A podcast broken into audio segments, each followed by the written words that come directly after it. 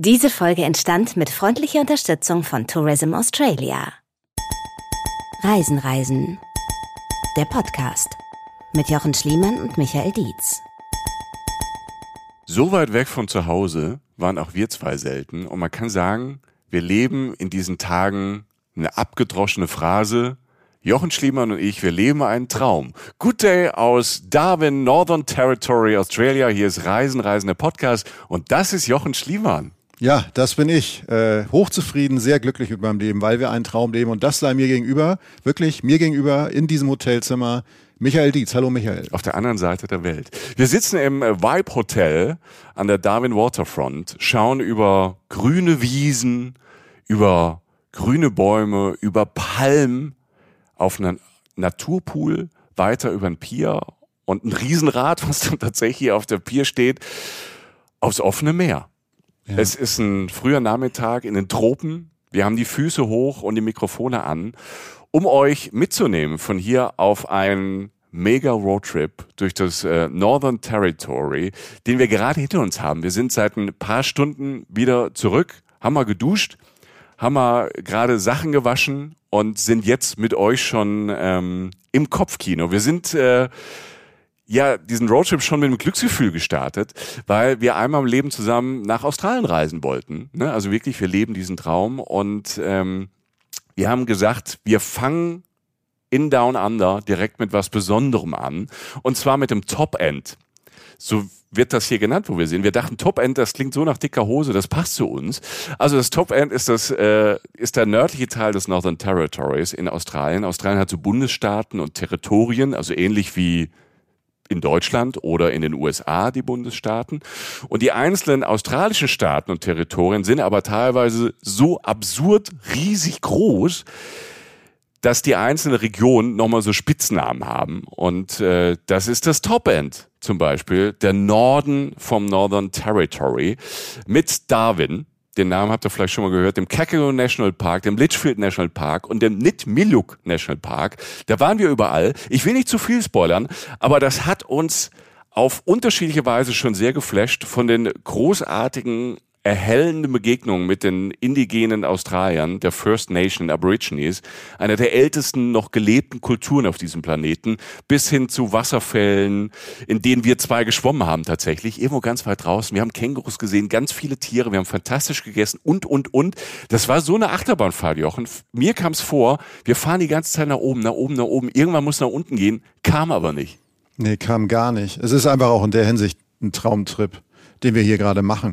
Ich finde auch, dass wir tatsächlich im Herzen Australiens sind. Mhm. Also so das Gefühl, ne, so nach diesen Tagen, die wir hier erlebt haben, wie du schon dachtest, also freut euch einfach mit uns auf fantastische Natur, wilde Tiere, jeder Form, groß, klein, böse, lieb. Äh, also haben, ganz viele Liebe, wir haben wenig Böse aber auch gesehen. Ein paar richtig böse. Ja, also richtig böse. Äh, also wir haben den Uluru drin, also diesen Ayers Rock sozusagen, also auch das Highlight haben wir noch mit drin und wir haben Traumstände, die wir euch am Ende noch verraten. Wir haben, wir haben alles. Also wir haben das Gefühl, ist für mich gerade so Traum, Traum, Traumlocation, Traumort auch der Durchschnitt von den Roadtrip mit Michi zu machen, da selbst ich habe das überlebt und es ist wirklich alles dabei für Abenteurer, Familien, romantische, kultursüchtige, alles, also ich bin einfach beseelt. Du hast es überlebt, ich war dein Chauffeur, ich habe dich da über durchgefahren, ne? Dazu später mehr, Jochens Rechts-Links-Schwäche und so, Autofahren und so, ne? Da reden wir mehr, weil wir sind auf dem Roadtrip durchs Top End im Northern Territory Australien. Dann legen wir doch einfach mal los, oder? Ja. ja ich habe einfach Bock. Also ich habe Bock. Sag mal, sag mal dein allererstes Ober, Ober, Ober. Wir müssen ganz oben anfangen. Ober, Ober, Champions League Endspiel Highlight. Das erste Highlight, was du erlebt hast. Dann will ich diesen Roadtrip nicht auf der Straße starten, sondern bei unserem ersten Ziel tatsächlich. Mhm. Ich muss es wirklich, sonst platzt die Pipeline. Wir müssen auf dem Hau Wasser raus, starten. Lass ja, es raus. Ja, wir sind im Kakadu National Park, jo. einer der berühmtesten und schönsten Nationalparks auf diesem ganzen australischen Kontinent. Der steht auch natürlich auf der UNESCO-Weltkulturliste. Also das ist Champions League. Ne? Und wir sind im Moment jetzt in meinem Kopf, Jochen kommt mit, kommt ja auch mit, wir sind früh morgens, also sagen wir so sechs, sechs Uhr dreißig, sind wir zum Sonnenaufgang auf dem Wasser, zum Glück in einem Boot und zum Glück nicht alleine. Es ist äh, tatsächlich eine kleine Cruise, eine kleine Tour mit ein paar anderen Reisenden, nicht so viel, es ist ein kleines Boot und mit einem Guide, einem Ranger des Nationalparks, der uns da rausfährt auf diesem kleinen Boot, das Ende des, ich mag den Namen so, des Jim Jim Flusses. Mhm. Und es geht ins Yellow Water. Yellow Water heißt Yellow Water, weil es ist einfach gelbes Wasser da. Das Wasser da, in das wir so reingeklitten sind, in das wir reingestiegen sind, das ist gelb. Und dieses Yellow Water ist Teil eines weltweit einzigartigen Flusssystems. Und alleine kannst du da gar nicht hin. Also man kann jetzt nicht sagen, ich habe jetzt irgendwie ein Paddel und jeder mal drauf. Das ist alles äh, viel zu gefährlich, weil, herzlich willkommen, wir sind zu Gast im Reich der Krokodile. Das meinte Jochen, wir haben auch ganz schön zornige, böse Tiere gesehen. Aber natürlich mit ein bisschen Abstand, aber nicht so viel. Also teilweise unter einem Meter. Das Reich der Krokodile in diesem Yellow Water ist an diesem Morgen so wunderschön. Es ist also der gelbe Fluss, auf dem Seerosen wachsen, so Wasserlilien und so Wasser, ähm, so kleine Erbsen und sowas und äh, Linsen und so immer wieder treiben. Also es ist nicht nur ein gelber Fluss, sondern da lebt auch viel drauf. Ja, das ist vor allem diese Seerosen oder wie man sie auch nennen will, umgangssprachlich, sind Lotusblumen auch auf dem Wasser. Stark, auf die ich total abgefahren bin, weil ja auch das, das müsst ihr euch vorstellen, die haben so große, so tellergroße Blätter, manchmal viel größer und darauf sammelt sich das Wasser so ein Tropfen, wisst ihr, wie so, wie so weißt du, wie, also die, mit dieser Oberflächenspannung, dieses, ja, dieser ja. Tropfen, der so wandert, wenn du die so, wenn du die so wackelst oder so. So ein so, kompaktes dann, System. Also ja. Es zerfließt nicht, sondern es bleibt. Genau. Und diese Lotusblumen sind ja eh der Wahnsinn. Also weil sie halt einfach wahnsinnig schön sind. Du kannst tatsächlich die die die Sprossen kannst du sogar auch essen. Mhm. Also das ist äh, also eigentlich eigentlich eine wunderschöne Idylle mit all diesen Vögeln, die du da gerade schon so oder Tieren, die du gerade halt angerissen hast. Ja. Also Vögel, vor allem Vögel. Ja. Ne? Überall. Hast du Vögel, die über uns geflogen sind, ja. ganze Schwärme, einzelne ja. Vögel, die einen haben geschrien, die anderen haben so wunderschöne Lieder gesungen, die anderen haben so Warnsignale äh, von sich gegeben, Achtung, Jochen und Michi sind auf Tour, ne, sind in Australien, so klang das manchmal. Und dazu noch dann links und rechts vom Wasser diese, ich liebe die, diese Mangrovenbäume, die so ja. am oder ins Wasser rein wachsen und quasi übers Wasser wachsen und dann schön so sattgrün, dazwischen auch mal so eine kleine Palme, alle möglichen Bäume, so Blätterbäume, die ich noch nie gesehen habe, absurdeste Formen, äh, absurdeste Bäume, rechts und links und wir so auf diesem Wasser drauf. Und das Schöne war, links und rechts ist überall so, so Wetlands, also ist alles dann grün. Diese, ne, man würde, es sind keine Wiesen, aber es sind so, so, so Flächen. Und über diesen Flächen stand an diesem Morgen auch noch so Nebel. Also es ging die Sonne auf, es war so ein bisschen diesig, so ein bisschen dunstig, weil wir eine hohe Luftfeuchtigkeit jetzt haben. Und da ist aber auch so ein, so ein kühler Nebel reingegangen. Dieses Bild war erstmal schon ganz schön magic. Ne? Und dann gab es für mich eigentlich schon mit den größten Moment, weil ich habe ja gesagt, wir sind im Reich der Krokodile. Ich habe äh, schon mal so Freshies gesehen, so heißen die Süßwasserkrokodile. Das sind so zwei, drei Meter große Krokodile, die die können auch gefährlich werden für Menschen, sind es aber meistens nicht. Die sind so eher so harmlos, aber Salzwasserkrokodile, das sind bis zu sieben, acht Meter lange Tiere. Das sind Killer. Das ja, sind Killer. Das ja. sind Jäger. Und das wollte ich immer mal sehen und wir waren keine zwei Minuten auf diesem Boot und auf einmal sehe ich in diesem ganz seichten Wasser, das hat sich überhaupt gar nicht bewegt, sehe ich auf einmal, wie sowas hochkommt. So dieser Panzer, diese Haut, diese riesig großen Schuppen, dieses und dann die, dieser Kopf, diese Kopf von jeder kennt das und es ist genau so und es ist riesig groß und das ist das erste Salzwasserkrokodil, was ich gesehen habe und mir ist fast das Herz stehen geblieben vor Freude. Also es gibt tatsächlich zum Hintergrund, es gibt wirklich in keiner Gegend dieser Welt, also mehr Krokodil, Salzwasser oder gefährliche Krokodile als da und vor allem, die wissen auch, dass wir da sind. Mhm. Also es hat mir äh, auch ein, ein Guide erzählt, als ich ihn gefragt habe, der meinte, die wissen auf eine relativ große Entfernung, da sind jetzt Leute, also die mhm. hören das, die wissen ganz genau, was los ist. Das Wasser, wie gesagt, ist trübe, ne? Einfach mal ja. zu Ende denken, ja. das Spiel, so lehnt euch nicht so weit rüber. Es gibt doch, es wurde da auch gesagt auf dem Cruise, so wenn, wenn ein Krokodil will, dann springt es halt richtig weit raus. Es gibt Krokodile, die haben im Flug irgendwie der Vögel irgendwie runtergerissen aus dem Wasser. Also wir sagen, eigentlich ist alles möglich in dem Moment ja. und es sind verdammt viele. Wie gesagt, du, wir Wir fahren los und da sind schon die ersten und diese, diese Panzer, das sah halt wirklich ja. aus wie so ein, also das könnte kein Science-Fiction-Autor erfinden, weil ja. das halt wirklich aussieht, das ist eines der ältesten, gefährlichsten Raubtiere der Welt, Millionen von Jahren auf diesem Planeten. Ich habe es nachgeguckt, ja. weil ich es erst nicht glauben konnte. Ja. Ich hab, wir hatten ja so einen Guide, wir hatten einen coolen Guide auf dem Boot, der hatte erstmal gesagt, ne, nicht die Hand einfach so raus aus dem Boot hängen lassen, mal gucken, ja. wie das Wasser ist, würde man nicht machen. Also das war sehr, sehr lustig, aber äh, man, man dachte so manchmal, man macht das wirklich einen Spaß, aber man hat ihm dann ins Gesicht geguckt und gesagt, nee, ist kein Spaß. Ja. Er verpackt es zwar lustig, ne? Und hat ge- und es kamen so Sprüche wie, na, wenn er reinfällt, wir versuchen euch schon zu retten und gucken, was noch übrig ist, um rauszuziehen. Also er wollte schon verdeutlichen, Leute, ihr seid im Boot ähm, sehr sicher, aber haltet nicht die Hand oder den Kopf oder irgendwas mal so raus. Ne? Also es war auch genügend Platz. Also das kann man machen. Da waren auch Kinder dabei. Das war safe im Nationalpark. Das ist, das ist sicher. Aber ich wollte noch mal nachhören, weil der Typ auf dem Boot gesagt hat, zweihundert Millionen Jahre gibt's diese Krokodile auf dem Planeten. Es ist wirklich so. zweihundert Millionen Jahre, um präzise zu sein, seit achtzig Millionen haben sich die Krokodile nicht mehr verändert. Also das Tier, was wir gesehen haben oder was ihr da sehen könntet, wenn ihr da seid, gibt's seit achtzig Millionen Jahren. Ja. Und es liegt da. Wir sind einmal relativ nah rangekommen und dann hast du dieses Ding, die machen öfter zur äh, Temperaturregulierung, weil es so heiß ist, machen sie den Mund auf mhm. und liegen da dann mit offenem Mund und sehen eigentlich aus wie erstarrt und du denkst so, jo, da kommt eh nichts. Also da, ne? Und also Info ist halt so, sobald es warm ist, können die eigentlich jeden, können die jeden Moment töten. So. Mhm. Und wenn die sich bewegen, passiert das innerhalb von einer Millisekunde, dass die halt aufdrehen. Das heißt, du kommst dann auch nicht mehr weg. Diese Zähne, diese langen, zornigen Zähne, mhm. wenn du das mal so abkennst, dann diese, diese, diese eiskalten Reptilienaugen. Weißt du, wie dieser mhm. Drache in Herr der Ringe, oder ja. der, ich glaube, der Hobbit, wo sie diesen Drachen Hobbit, unter den genau, Goldfitten. Ja, ja. So sehen die aus. Dann scannst du diesen Körper ab mit dem Leder und den Facetten, diesen fast stachelartigen Schuppen da oben. Dann der Schwanz mit diesen Zacken oben drauf. Das ist echt. Mhm. Das ist die Realität. Und das Ding liegt da. Und weißt du noch, und ich ahne, dass das für dich eins der Highlights war, als dieses eine Ding aus dem Wasser, du siehst ja immer so den Rücken und den Schwanz und dann die Augen, wie das so langsam auf diese Vögel am Ufer zugeglitten ist. Mhm. Und du denkst, Alter, gleich passiert ist. Gleich. Der weiße Hai-Musik hatten wir im Kopf. Es war ding, so ding, ding, ding, ding. Und da kommt der Jäger, ja. da kommt der Jäger und du weißt, er ist stark, er kann alles.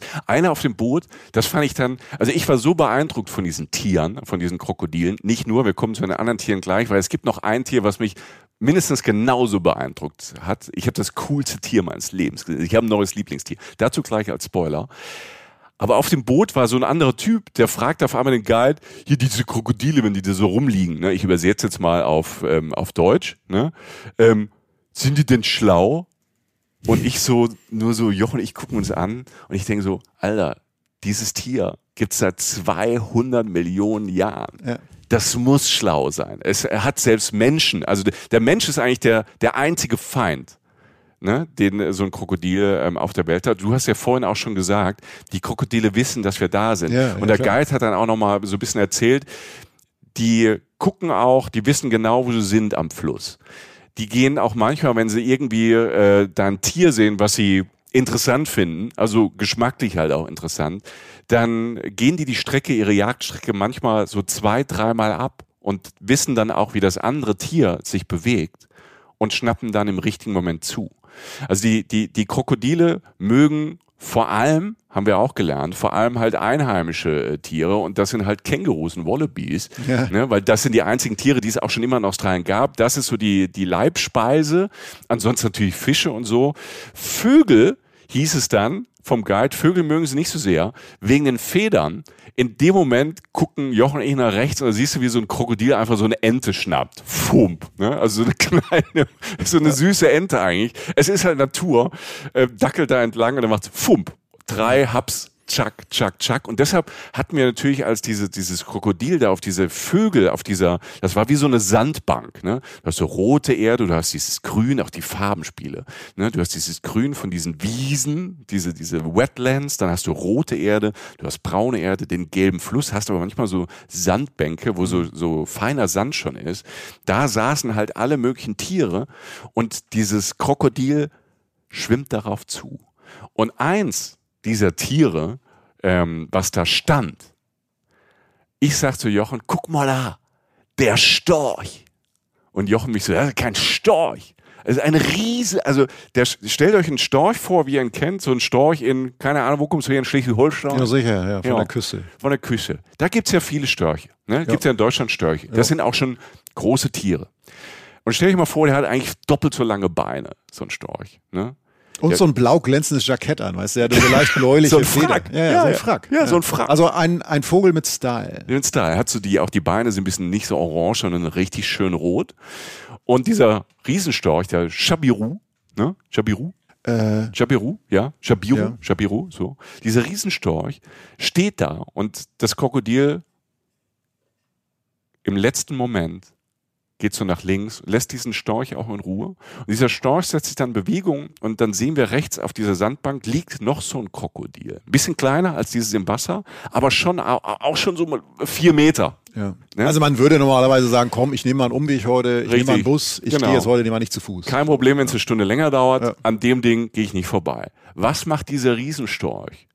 In einer absoluten Entspanntheit und Coolheit nimmt er seine langen Beine, seine dünnen langen Beine und stolziert, als wäre es das Normalste von der Welt, direkt an diesem Krokodil vorbei. vierzig Zentimeter, guckt einmal so mit seinem riesig langen Schnabel auf dieses Krokodil, sagt, Alter, bewegt ihn nicht. Und läuft vorbei. Diese Coolness, die brauche ich noch in meinem Leben, dass ich in so einer Gefahrsituation, also wenn ich weiß, in einer Sekunde hat mich dieses Krokodil und er läuft einfach cool vorbei. Wir haben dann später erfahren, dass die Krokodile so ein bisschen Respekt haben ja. vor diesen Riesenstörchen, weil diese Riesenstörchen hat halt auch so einen Riesenteil im Gesicht, einen Riesenschnabel und das kann so einem Krokodil dann auch schon wehtun. Ja. Genau, also die können sich, also das sind wohl die Tiere, vor denen die Krokodile noch am ehesten äh, Respekt haben, weil die sich halt zur Wehr setzen können und auch mal, wenn die auf den Kopf raufkloppen, dann äh, ist Hallo, auch irgendwann Alter, keiner mehr zu Hause. Zu Hause so genau. Aber was, was haben wir noch gesehen? Ich, ähm, viele Menschen da schauen nach diesem Traumvogel Kingfisher, das ist so ein kleiner ja, Flattervogel, der ist schöne, tolle Farbe hat, mhm. den gab's da auch. Ähm, ich fand das, den Jesus Bird toll, das war mhm. ein englischer Spitzname für diesen Vogel, der ist letztlich ein Vogel, ein ganz kleiner Vogel, der irgendwie äh, ganz lange Beine im Verhältnis zum Körper hat, ich glaube sogar die längsten der Welt, aber auf jeden Fall ist der so leicht, dass er über diese, ähm, über Seerosen. diese Seerosen und Lotusblütenblätter einfach rüberlaufen kann. Der geht, also deshalb heißt er auch Jesus Bird, weil er über Wasser laufen mhm. kann. Fürchterlich schönes Tier und ganz viele weiße Vögel, schwarze, bunte. Es ist einfach so für Vogelkundler wirklich einfach ein Wallfahrtsort. Viele Menschen kommen deswegen dahin. Mhm. Ähm, und es ist, wie gesagt, was mich am meisten umgehauen hat, war halt auch dieser Kontrast zwischen dieser märchenhaften Schönheit, der, der, der Blumen auf dem Wasser, der, des Vogellebens, der Idylle und dann halt einfach immer das, das Ende da direkt durchschwimmt, das Todesreptil sozusagen. Mhm. Was haben wir noch gesehen? Sehen. Wir haben ja, Wildschweine. Schwe- Schweine, riesige Schweine. Also ich Was hatte überhaupt nicht auf dem Schirm, dass es, in, ne, also die ursprünglich, die haben die, haben die, die Siedler irgendwann haben mitgebracht und irgendwie in der, in der Hitze und in dem, was es so an zu fressen gibt, haben, sind die gut gediehen. Diese Wildschweine, jo. Alter, riesig großes, Groß. schwarzes Schwein. Ja.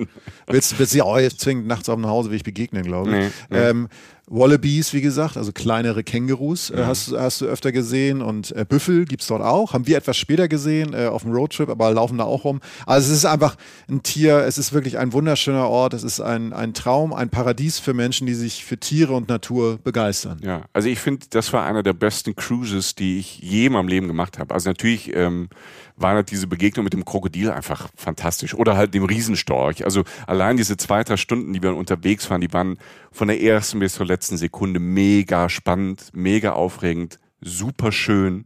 Also alles, weil alle, alle Sinne waren irgendwie, also Die, ne, mit den Augen, du, du hast alles so gefressen mit den Augen irgendwie. Du hast äh, diese, wenn das Top-End in den Tag startet, so morgens früh noch an, ganz angenehm kühl, dann merkst du schon die Sonne. Sie kommt, sie geht immer weiter auf und es wird wärmer, es wird feuchter. Also mit allen Sinnen spürst du das, du hörst überall diese Tiere. Also das war so ein ähm, ja, dreihundertsechzig Grad Erlebnis, wie man in normalen P R-Agenturen vielleicht sagen würde. Und was, ähm, was aber, was viele Leute immer mit Australien ja verbinden. Ne? Wir haben das Krokodil als wirklich sehr gefährliches Tier gesehen. Aber viele Leute haben ja so wegen Tieren manchmal so ein bisschen Schiss, nach Australien zu fahren. Wegen den Schlangen, wegen den Spinnen und alles möglich. Wir sind seit einer Woche hier und auch auf dem Fluss. Und ich dachte so, wir haben uns so eingesprüht, ne? Jochen und ich, wir haben so heftiges Zeug gekauft, so ein bisschen so Anfänger, ne? Heftiges Zeug, australisches Zeug, was wirklich mit, mit allem Ding, haben uns eingesprüht. Keine Moskitos. Also keine gefährlichen Tiere. Ähm, die gibt's natürlich, aber die Begegnungen sind sehr, sehr selten. Ja, also ja? die erste Hautschicht lassen wir hier bei dem Repellent, das wir dabei hatten. Aber wir sind umgewechselt. Ja. Wir sind gewechselt von dem harten Zeug ja. ins Bio-Zeug. Also haltet, haltet einfach fest, es ist Insect Repellent, also, also so ein Insektenschutz ist, ist gut. Man ja. muss es nicht völlig übertreiben. Also zumindest da, wo wir waren. Ich will das gar nicht runterspielen. Und ja. Sonnencreme. Immer wenn ihr denkt, soll ich oder soll ich nicht, macht. Ja. Ne, macht sie einfach rauf und nimmt nicht, wenn ihr denkt dreißiger, fünfziger, nehmt die fünfziger. Ja. Ähm, macht es einfach hoch. Ähm, das sind einfach so die ersten zwei Tipps, die wir mit auf den Weg, auf den Weg geben wollten. Aber wir sind natürlich auch irgendwie da nach Kakadu hingekommen. Und jetzt sind wir bei einem der schönsten Teile unserer Reise, nämlich unserem Roadtrip, den wir hier nämlich seit einer Woche veranstalten. Wir haben uns ein Auto geholt und sind quer durch Australien gerast. Ja, also ja. gerast ist, ist ja, gut. Ne? Tempolimit. Also, ja, hundert, hundertzehn, also Northern Territory. Ich habe zum ersten Mal in Australien ein Schild mit hundertdreißig gesehen. Das Tolle ist, Darwin, erzähl mal, das war so der Ausgangspunkt, wo wir angekommen sind, wo wir jetzt auch sitzen.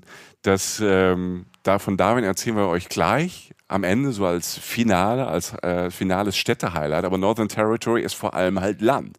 Und wenn du mit dem Auto da unterwegs bist auf diesen diesen Straßen, ist es halt auch mehr so ein Cruise. Man ähm, cruist ganz gemütlich entlang. Ich finde das toll, dass man da achtzig oder hundert fährt, weil es gibt so viel links und rechts zu gucken. Bevor wir aber zum Gucken kommen, links und rechts, man, Jochen, man fährt ja auf der anderen Seite, ne?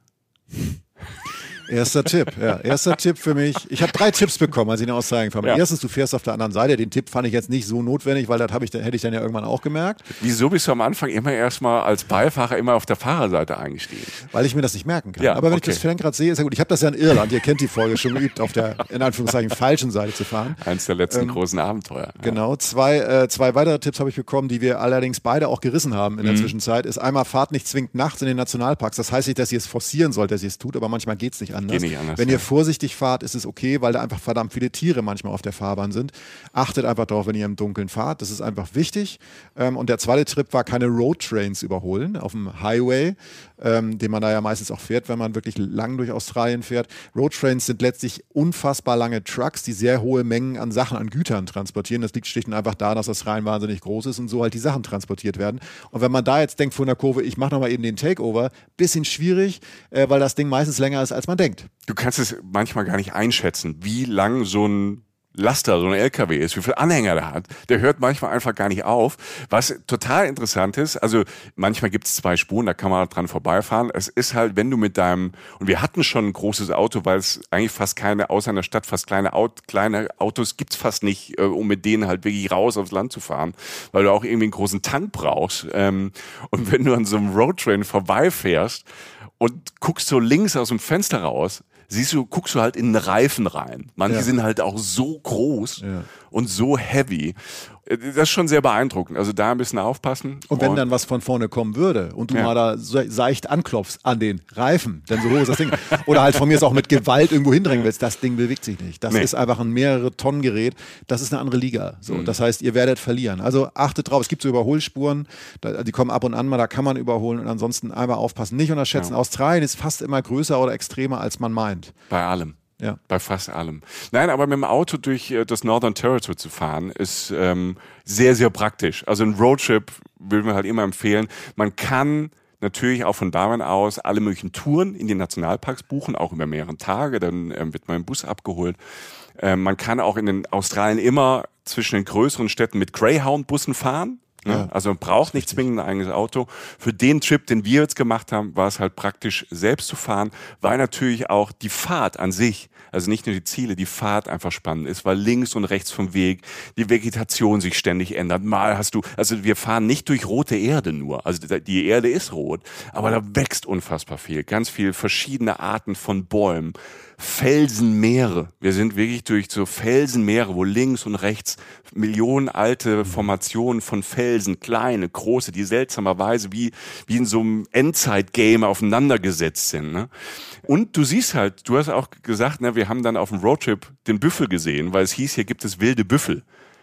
Und wir fahren, wir fahren, wir fahren, wir fahren und erzählen gerade so ein bisschen. Auf einmal sehe ich so was Schwarzes ganz weit weg, so von links nach rechts zwischen zwei Felsen. Die Straße ging so, mhm. links und rechts gingen die Felsen hoch und da auf einmal war was Schwarzes. Und ich so, Alter, da ist er. Dann sind wir da hingefahren, ein bisschen langsam gefahren. Es ist ja auch nicht viel Verkehr. Ne? Du bist manchmal minutenlang ganz alleine, manchmal auch eine Stunde lang, wo dir nichts entgegenkommt oder dich überholt. Und da standen wir einfach da, guckten nach rechts raus, guckten diesem Kleinen, es war so ein junger Büffel, guckten in die Augen, er guckt uns an, nach dem Motto, gehen wir nicht auf den Sack, ja. aber ähm, schön, dass ihr da seid, welcome ja. to Australia. Und dann haben wir die ganze Herde gesehen mhm. und standen halt ganz selig da und guckten nach rechts raus und sehen überall zwischen Bäumen, in den Schatten, sind die Büffel. Ja, oder, oder die, also erstmal noch als Ergänzung, alles, was wir erzählen, hat viel, und das ist etwas Positives, es ist wundervoll, es hat immer viel mit Platz zu tun. Australien hat große, große Weiten. Ne? Mhm. Also wir fahren auch, wie Michael schon sagte, wir fahren irgendwie mal eine Stunde irgendwie und dann passiert sowas. Zwischendurch ist es aber immer entspannt und schön, weil man kann Mucke hören, man kann das Roadtrip-Feeling ja. sehen. Oder du hältst mal an, weil du halt was siehst, was du denkst, erst das ist eine Kunstinstallation. Ja. Riesige Säulen, die aussehen wie Litfaßsäulen, nur halt natürlich gewachsen. Es sind Termitenhügel. Die Dinger sind zwei bis vier Meter hoch. Also an der Straße denkst du, was, was, was, was, und dann, was war das? Und dann werden immer mehr, immer mehr. Es werden immer mehr. Und dann stehen diese Dinger da, riesige Säulen, also wirklich deutlich höher, mindestens doppelt so hoch manchmal wie wir, mehrfach so breit, ähm, auch wenn wir hier gut essen. Und da leben Termiten drin. Und das sind, allein das sind wunderschöne sozusagen Naturinstallationen, die man immer wieder sieht. Ja, das ist, ist die kleinsten Lebewesen machen mega große Kunst. Total abgefahren. Einmal saß so eine Echse auf der Straße, hat so die Sonne angebetet und, und was man alles so sieht halt. Ne? Und ähm, ja, die Erde ist rot, die ist stark bewachsen. Richtung Süden wird es dann karger, da ist die mhm. Erde dann nur noch rot. Es ist einfach toll. Ich möchte ganz kurz, bevor wir ähm, zum nächsten Highlight kommen, was ich dann reinwerfen werde, was ich auch fantastisch war. Bin sehr fand, gespannt. Ähm, kurz ergänzen, einfach nur, wenn man jetzt Jetzt nur in Darwin ist, sagen wir, man macht einen Zwischenstopp oder hat ein, zwei Tage. Es gibt eine Tagestour von Darwin aus, oder sagen wir mal so, man kommt innerhalb von einer Stunde von Darwin in so einen sozusagen so ein Little Kakadu, würde ich mal sagen. Also der Nationalpark, den wir gerade beschrieben haben. Es gibt den Mary River, da kannst du hin, da kannst du ein, zwei Stunden Trips machen auf so einem Fluss, auch mit diesen ganzen Lotusflowers, den Seerosen, auch Krokodilen mhm. und so. Und da hast du sozusagen eine kleine Kakadu-Erfahrung, die auch in der Nähe äh, von Darwin liegt. Toller Tagesausflug. Äh, Mary River sei, sei einfach nur gesagt. Aber wenn du willst, spule ich jetzt mal ab, was mich auch mega umgehauen hat. Also wir haben ja viel geredet, das ist ja auch das Schöne, wir haben viel geredet, wir haben uns gut ausgehalten auf der Fahrt, wir haben viel gelacht, Musik gehört. Ähm, aber ich bin natürlich jetzt auch sehr gespannt, was dein, dein Ding ist, was dich ähm, am tiefsten beeindruckt hat. Ich leite es mal so ein. Wir waren ja früh morgens im Kakadu, also, äh, also auf, dem, auf dem Fluss waren wir. Ja, ne? Also ja. wir sind jetzt immer noch im Kakadu Nationalpark, bei dem, was ich jetzt erzähle, ist ein Riesengebiet, es ist riesengroß. Alles in Australien ist immer groß. Und wir sind dann an dem Abend tatsächlich so Richtung so sechzehn ah, okay. Uhr oder so, ja, Richtung ja. Sonnenuntergang, sind wir halt gefahren zu so, so einer Art Bergmassiv. Du hattest den Namen relativ auf der Kette, du kannst jetzt gleich nochmal gucken, ob du... Du meinst Burrungkuy. Siehst du, da war's, ja? Du hast Burrungkuy heißt klar mit K. Also man sagt Burrungkuy. Ja, ist ein Name, ein indigener Name. Ja. Ein Aborigine-Name. Vieles, und das ist schön, hat sich in den letzten Jahrzehnten so entwickelt, dass die äh, indigenen Namen halt wieder öfter benutzt werden, dass das die vor, dass das die eigentlich die Hauptnamen sind, die benutzt werden. Wie bei Uluru, Ayers Rock. Mhm. Da wird der Name, werden jetzt zumindest beide Namen benutzt. Das war nicht immer so. Mhm. Ähm, und es ist schön, dass sich das in die Richtung zumindest entwickelt.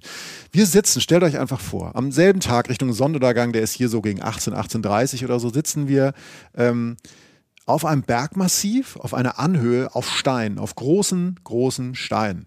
Mit einem Blick in eine riesige Ebene.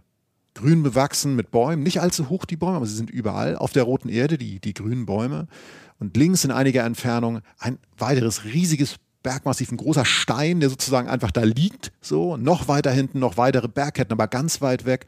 Und es hat gerade, und jetzt kommen wir zum ersten, was ganz banal klingt, aber ganz toll war, es hat gerade aufgehört zu regnen. Mhm. Was für riesige Tropfen das waren.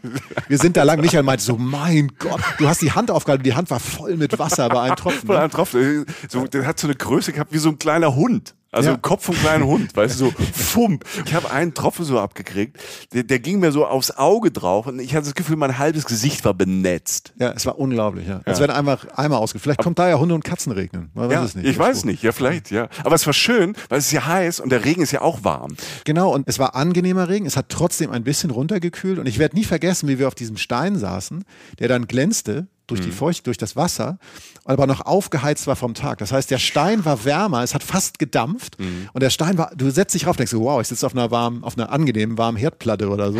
Also auf so, der aufgeheizte Stein. Ja, auf seine Sitzheizung. Ja. Ja, sozusagen, ja. Und das Licht war fantastisch, weil es gerade sauber gewaschen war vom Regen, durch die, also der heiße Tag wurde durch Regen sozusagen sauber gewaschen, die Sonne wurde gebrochen von den Wolken und leuchtete so seitlich diesen Berg an. Und der glühte in einem Orange, er glühte, er, er war nicht nur einfach so, er glühte in einem Orange, das für mich das Australien-Orange mhm. ist. Weißt du noch, wir saßen da ja. und wir saßen da, oh mein Gott, wir sind da hochgegangen, also ihr müsst euch vorstellen, wir gehen auf einen Bergmassiv hoch, relativ flacher Anstieg, so auf diesen Stein, ein bisschen rutschiger wegen des Wassers und drehen uns um und gucken auf einen Berg auf, auf dem wir witzigerweise eine Stunde vorher waren und dachten, was ist denn jetzt passiert? Ja. Also mich hat sofort erinnert, ich habe das erste, was ich gesagt habe, als wir da oben waren, sagte ich Mars. Ja. Weißt du, es ja. war wie, also so in dem Moment mal das Grüne, das viele Grün drumherum abgezogen, ähm, ähm, um die Felsen einfach wegradiert, war es für mich wieder Mars. Also es gibt ja einen Film, The Martian, ne, der Marsianer. Mhm. Und genau so, das waren die Farben. Das ist das Erste, was mir durch den Kopf geschossen ist. Und man fühlt sich dann, ich habe mich in dem Moment gefühlt, also neben dem ganzen Glück, was mich ähm, mhm. durchflutet hat, wurde es halt so ein bisschen unreal, unwirklich, ja. aber auch mystisch. Und es war genau die richtige Stimmung für diesen Moment. Nach dem Regen die Temperatur und dann die Farben. Genau, weil, weil man, wir praktisch gefühlt, also hinter uns auf so einem Hauptausguck, Ähm, warum wir schlauer waren als die, erzählen wir gleich. Wir hatten nämlich einen ganz schlauen Menschen dabei. Es standen so ein, zwei, drei, vier Leute, die sich da oben so hin verirrt hatten und auch nicht fassen konnten, ihr Glück, glaube ich. Aber wir saßen halt wirklich völlig allein da vor dieser menschenleeren, riesigen Landschaft aus diesen Bäumen, aus diesem Bergketten ganz hinten und diesem ein, angeleuchteten Berg in der Nähe von uns, der aber auch weit genug war, um ihn ganz zu sehen. Der Himmel schimmerte so violett, also in dieser klassischen blauen Stunde, die man so ja. vor dem Sonnenuntergang hat. Es war wirklich magisch und es kühlte so ein bisschen runter, so eine Anspannung ließ nach. Und mit uns da, oder mit uns hier, in diesem Moment, ist James. Riesentyp. Und das hat den Moment mhm. noch größer gemacht. James ist letztlich Ranger, also will sagen, ist dort für die Natur zuständig, passt auf die Natur auf, passt auf, dass alles in Ordnung ist und so weiter. Gibt auch manchmal so Touren. James gehört zu den Aboriginal People, also zur First Nation von den mhm. Igeen, stammt von den Aborigines ab und ähm, macht auch ab und an solche Touren. Und wir hatten das Glück, James zu treffen, weil ich das erste Mal, und das war genau der Moment, der es war, weil wir, weil wir so weit weg waren von allem, in dieser leicht entrückten Stimmung, und irgendwann war es eine wunderschöne, gelöste Stimmung und ein großes Interesse von ihm an uns und von uns an ihm, sodass wir auch ein paar Fragen stellen konnten und ich einfach mehr verstanden habe über die Aboriginal People als jemals zuvor. Ja. Und, und das war in dem... Also, um es mal so anzufangen, weil Michi hatte auch, wir haben danach noch viel geredet im Auto, muss man dazu erklären, weil uns das natürlich wahnsinnig beeindruckt hat. Aber was, ich habe diese Landschaft beschrieben. Mhm. Und als James diese Landschaft erklärt hat, hat er sie genauso gesehen, nur die Landschaft, fast jeder Eckpunkt in dieser Landschaft hat irgendeine Bedeutung. Da steckt eine Geschichte hinter, in einer Kultur, die so viel älter ist als unsere. Und das war das Fantastische an diesem Moment, dass es fast so in Richtung Geschichten erzählen geht, was Aboriginal People gerne tun. Ähm, dadurch wurde es noch mal tiefer und magischer. Er nannte es, das habe ich mir aufgeschrieben danach, eine Chunkside. Also ein Platz der Geschichte, da wo wir waren. Ja. Und genau das, wir haben im Auto ja schon drüber gesprochen, wir haben uns immer schon ne, für Australien interessiert und auch mit äh, der Geschichte, der Kultur, auch der, der Indigenen, der Aborigines. Aber es war wirklich so, dass James, ne, Mitte, Ende zwanzig, Ranger ja. da im Kakadu National Park, der in beiden Kulturen groß geworden ist. Man muss wirklich sagen, in beiden Kulturen, in der Kultur der Aborigines, aber durch seine Geschichte, so seine persönliche Geschichte, auch in der europäischen, australischen Kultur. Und ich glaube, dass jemand, ein Mensch wie er, und es gab ja sehr, sehr, man, sehr viele Probleme auch, ne? Die, Aus, ja. ne? die Australier oder die Europäer, die Briten oder alle Siedler, die aus Europa kommen, sind in Australien teilweise genauso schlimm umgegangen wie die, ähm, wie in den U S A mit den Indigenen, ne? Also die Geschichten ähneln sich sehr, sehr oft, weil da eine ganz alte, gelebte Kultur auf äh, eine westliche Kultur stößt, die äh, gerade in den Zeiten als äh, überhaupt kein Verständnis hatte für andere Leute und erstmal denen das Leben sehr, sehr schwer gemacht haben. Und dadurch, dass ähm, James irgendwie in diesen beiden Welten groß geworden ist, hatte ich das Gefühl, er versteht auch unsere naiven Fragen, ja. die wir ja sehr ehrlich meinen und, ähm, und sehr aufrichtig gemeint haben, weil wir das wirklich verstehen wollten. Und es war wirklich so, dass man durch diese Tour und durch dieses Gespräch, weil wir, wir drei Jungs, ne, also er Jungs und diese zwei äh, Typen, die alten Männer da in ihren kurzen Hosen, saßen da ähm, auf diesem, auf diesem warmen Stein und, und wir unterhielten uns. Und wie gesagt, wir haben so viel gelernt in der Stunde durch dieses Gespräch über diesen Ort, über diese Traumzeit. Also das ist das, wo kommt diese älteste, mit am ältesten gelebte Kultur auf diesem Planeten her? Also wie abgefahren ist das? Also es gibt ein paar afrikanische Kulturen und diese ähm, indigene Kultur in Australien, die werden, die Traditionen werden seit Zehntausenden von Jahren teilweise noch genauso gelebt. Und manche verschiedenen indigenen Aborigines, es gibt nicht die Aborigines, es gibt in ganz Australien ja. ganz viel unterschiedliche, ich weiß nicht, ob Stämme das richtige Wort ist, aber Clans und Gruppen und Aborigine-Völker, die halt ganz unterschiedlich in den unterschiedlichen Regionen leben und die haben aber eins gemeinsam, diese Traumzeit, also diese Orte, wo die Geschichten nicht nur erzählt werden, sondern die Geschichte ihres Volkes, ihrer Kultur entstanden sind, weil diese Felsen, da wo wir sind, und auch der Uluru, wirst du uns gleich noch was dazu sagen, weil du warst, du warst auch schon da, zwar nicht in dem Trip, aber schon vorher mal. Diese Felsen sind Teil der Geschichte und die ähm, Aborigine glauben, dass es eine Traumzeit gab, das war die Entstehung der Erde. Und da wurde das Land, die Sprachen und die Menschen quasi geschaffen. Das ist die Schöpfungsgeschichte, kann man sagen. Und genau an diesem Ort, an diesem Felsen, da sagt er, ah, das ist der Felsen vom Lightning Man.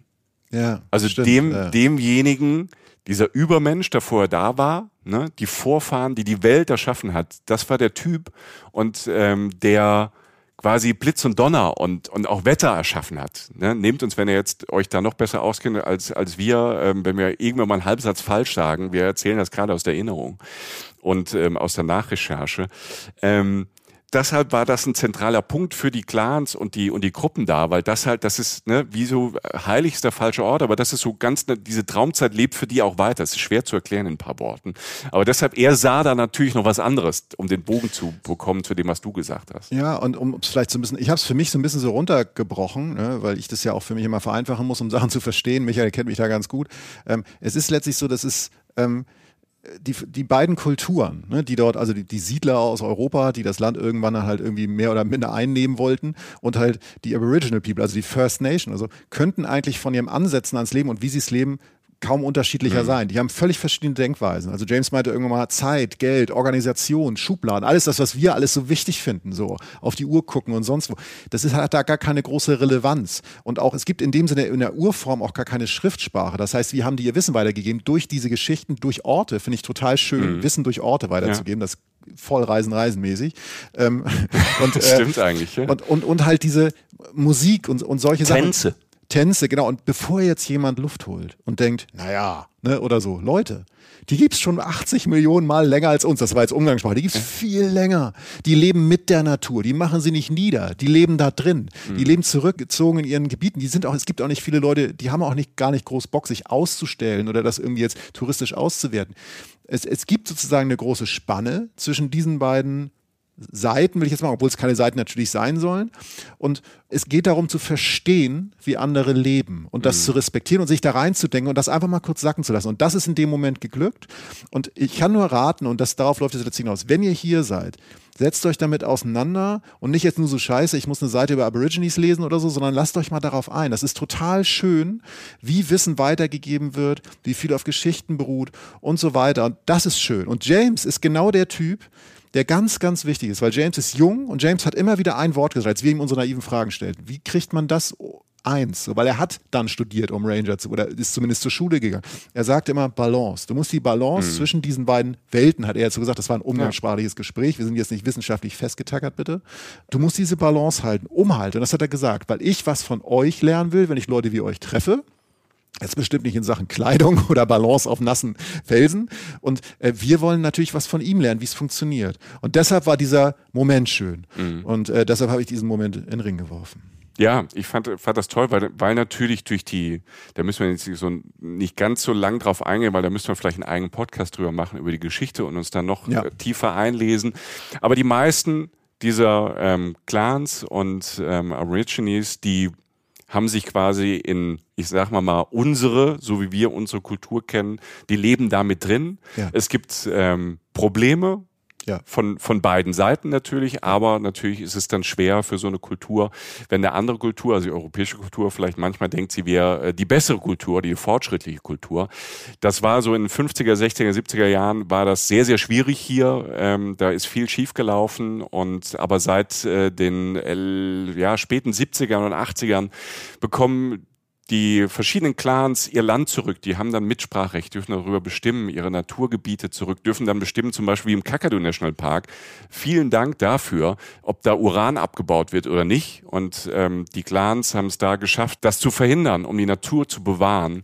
Und das ist, glaube ich, ein ganz, ganz wichtiger Punkt für die, für die historische Geschichte von Australien. Und da passiert auch einfach ja, viel. Und einfach mal kurz zur Einordnung von wegen Kulturvergleich oder so. Wer weiß es besser? Die einen bewahren die Natur und die anderen wollen Uran abbauen. Mhm. Auf welcher Seite bin ich? Also, ja. ist ja. jetzt, Leute, wir sind kein Wissenschaftspodcast. Ich kann noch kurz anführen vielleicht, dass wenn man Bock hat, zwanzig Stunden geradeaus zu fahren oder zweitausend Kilometer, man zu einer der heiligsten oder der, der wichtigsten Städten der Aboriginal People kommt. Und natürlich auch einem der absoluten Aushängeschilder. Das ist im Northern Territory. Das sagen wir das. In dem übrigens prozentual gesehen ähm, die meisten Aboriginal People, Aboriginal People, wo, Entschuldigung, ich nuschel manchmal bei dem Begriff, tut mir leid. Was? Aboriginal People, ja, so, ich muss mich einfach nur konzentrieren. Ja. Ähm, da liegt der Uluru. Viele kennen ihn natürlich unter dem anderen Begriff Ayers Rock. Dem haben dann letztlich die, äh, ein, die Siedler halt irgendwie diesem Berg gegeben oder diesem Stein, der in nichts liegt. Ich wollte es nur kurz erwähnt haben, weil es hier reingehört, Leute. Mhm. Wenn man die Chance hat, hin. Weil das ist wirklich, für mich war es ein Lifetime-Goal damals. Ich war tief bewegt, ähnlich wie jetzt von der, in der Situation, die ich gerade geschildert habe, tief bewegt von diesem riesigen Stein letztlich, der im absoluten Nichts liegt. Das sind ja eigentlich die Hard Facts. Der Rest ist Magie. Der Rest ist Magie. Erstmal eine wahnsinnige kulturelle Bedeutung, fantastische Geschichten, die sich darum ranken. Und wenn die Sonne ihn dann auch so anstrahlt, wie den Felsen vor uns gerade, vor dem wir gerade sitzen, das ist auch ganz toll. Wenn ihr die Zeit habt, aber ihr müsst es wirklich auch einplanen, dann tut es. Der ist drei Kilometer lang, zwei Kilometer breit, fast dreihundertfünfzig Meter hoch. Also ein absolutes Highlight, auch im Northern Territory. Ein Grund, hier hinzukommen. Wir machen weiter auf unserer Highlight-Suche, oder? Ja, also wir waren ja unterwegs. Wir hatten den Stop beim Cruise, da war mein Cooinda. In Cooinda, ich mag den Namen, aber ich ja. mag das sagen. Ich du wahrscheinlich sagst das schon die ganze Zeit. Cooinda. Ja. Ja, alle fünf Minuten am Auto. Cooinda, Cooinda. Das ist so lustig auf der Zunge, wenn ich das so sage, wie ich sage. Cooinda. Ja, für dich ist es lustig gewesen im ja. Auto, ja. Stellt euch sechs Stunden vor und einer Cooinda, Cooinda.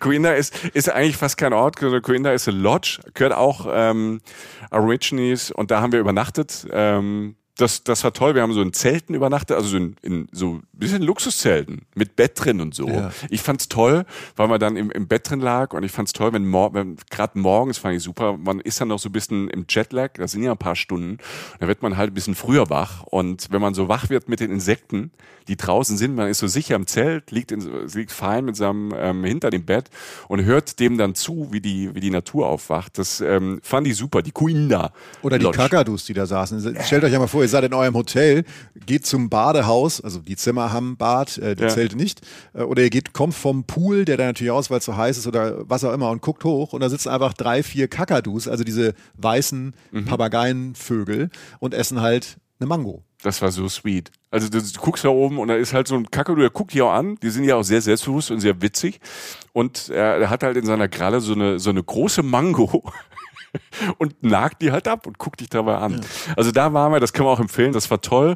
Und von da sind wir dann weitergefahren ähm, Richtung ähm, Catherine. Catherine, genau, ja. Catherine. Da haben wir einen kurzen Zwischenstopp gemacht, haben Toast hier gegessen.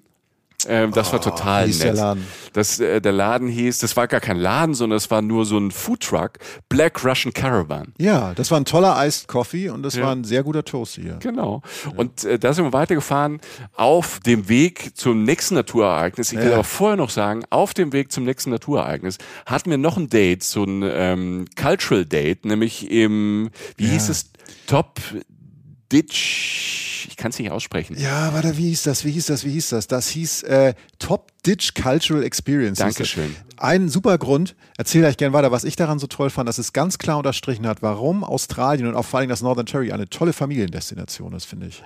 Ja. Weil da wirklich spannende Sachen passiert sind. Genau, weil wir waren äh, da noch eingeladen von äh, Manuel und ähm, dieser Art Gallery und da, da arbeiten dann beide Kulturen zusammen und es wird ja auch immer besser und ähm, das Verhältnis wird immer besser und ähm, es wird immer mehr probiert. Da ist noch, sind wir noch nicht am Ende der Fahnenstange, hallo Australien, aber das zeigt, dass man gegenseitig lernt, die Kulturen kennenzulernen. Und wir waren da mit einer Gruppe, da waren ganz viele Australier, die da auch da waren, auch mit Kindern, also australische Familien waren da in diesem Cultural Center. Sag, was du gemacht hast. Und sag einfach, was du, wie stolz er war. Er ich, war so stolz. Ich habe Feuer gemacht. Ich wollte den Satz einmal im Leben sagen und ich habe es tatsächlich auf diesem Trip gemacht. Es war mega. Es war halt, Manuel hat halt gezeigt, wie man Feuer macht oder klassisch früher Feuer gemacht hat als Aboriginal. So. Mhm. Erzähl, Michael, ich bin gespannt, so, wie Michael, you wanna try? Und Michael erst so, nee, ich weiß nicht, ist dann so schüchtern nach vorn. Und dann war Michael wie im Rausch. Michael hat halt diesen Stock gerieben, mit beiden Händen müsst ihr so einen Stock zwischen die Finger nehmen und müsst ihn halt reiben, während der unten die Spitze des Stockes sozusagen auf dem Tisch in dem Moment oder halt auf dem Boden in so einen anderen Stock reingeht. So. Und dann, also ich mache das jetzt ganz grob nur erklärt. Ja. So. Und, und da muss man dann halt diese Hände hin und her reiben. Und, und Michi hatte nachher, hatte nachher Schwielen an den Händen am Tag, weil Alter, er sich so in einen Rausch gerieben hat. Ich habe immer noch Schwielen, das ist schon ein paar Tage her. Ich habe eine Blase am kleinen Finger einmal in den Händen gearbeitet. Aber es war natürlich, alle dürfen probieren und die Kinder haben auch probiert. Und, die äh, haben dich nachher angefeuert, Michael. Selbst die Kinder haben gesagt, komm Michael. Und dann war es vorher, haben die alle geklatscht. Und Michi hat so kurz die Arme gehoben und dachte so, oh mein Gott, ich habe Feuer gemacht. Wie geil du dich fandst. Es war, Moment, es war ein bewegender Moment, es hat keiner geschafft. Ich war der Typ, der das Überleben gerettet hat, der ja, Gruppe. So sieht's aus. Ich fühlte mich in dem Moment so, so weil du musst wirklich diesen Stock, du musst von oben nach unten, das ist so eine Technik und du reibst halt diesen Stock wie irre und musst aber im richtigen Moment wieder nach oben gleiten mit den Händen. Der Stock darf aber den anderen Stock der muss im Kontakt bleiben. Und irgendwann kommt tatsächlich unten so ein, kommt Rauch raus. Und da musst du pusten. Und dann musst du pusten. Und die Momente sind natürlich großartig. Auf einmal gehen so Urinstinkte los. Okay, das geht. Man schafft das. Man könnte das, man könnte das, man könnte das Überleben einer Gruppe sichern.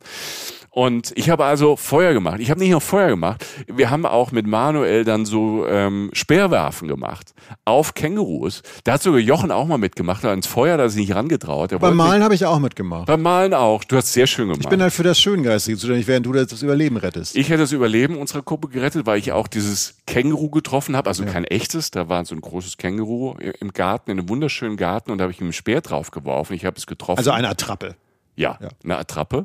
Ich habe es getroffen. Ich hätte auch da wieder nicht nur für Feuer gesorgt, Jochen, wenn wir zwei deiner Willens gewesen wären. Ich hätte uns auch was zu essen besorgt, während du ein wunderschönes Bild gemalt hättest. Ja. Wer kann ohne den anderen? Mhm. Willkommen in deiner Welt. Das bringt mich jetzt zum Nachdenken. Also, das, also sowas, wenn ihr in Australien seid, wir können das beide nur empfehlen. So eine Tour mit James, so ein Cultural Center, guckt euch die Kunst an. Nehmt das einfach mal auf, nehmt das mal an, probiert es euch aus, weil man bekommt auch vor diesen ganzen Gemälden, vor dieser Kunst, wenn man so scheitert, wie ich zum Beispiel. Jochen ist auch gescheitert, nur nicht ganz so schlimm. Bei, bei mir war es sehr hässlich, bei dir war es okay. Bis hässlich, was du gemalt hast.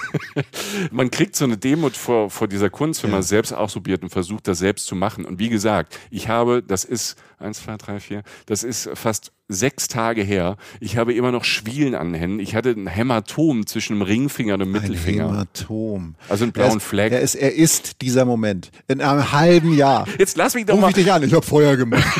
Na super, herzlichen Glückwunsch. Wenn wir auf Tour gehen, will ich irgendwie Feuer auf der Bühne machen. Ja, weißt du, so eine Feuershow ja. mit zwei Sticks. Alter, Reisen, Reiseshows, acht Stunden, Alter. Ja. Michi reibt sich in den Rausch. Herzlichen Glückwunsch. Und ich mal ein Bild. Ich habe Bilder im Kopf, genau. Und währenddessen malst du ein Bild, was wir so abfilmen, das ist hinten auf so einer Leinwand. Ja. Die Leute schlafen ein oder werfen Sachen auf die Bühne. Das ist so, so eine...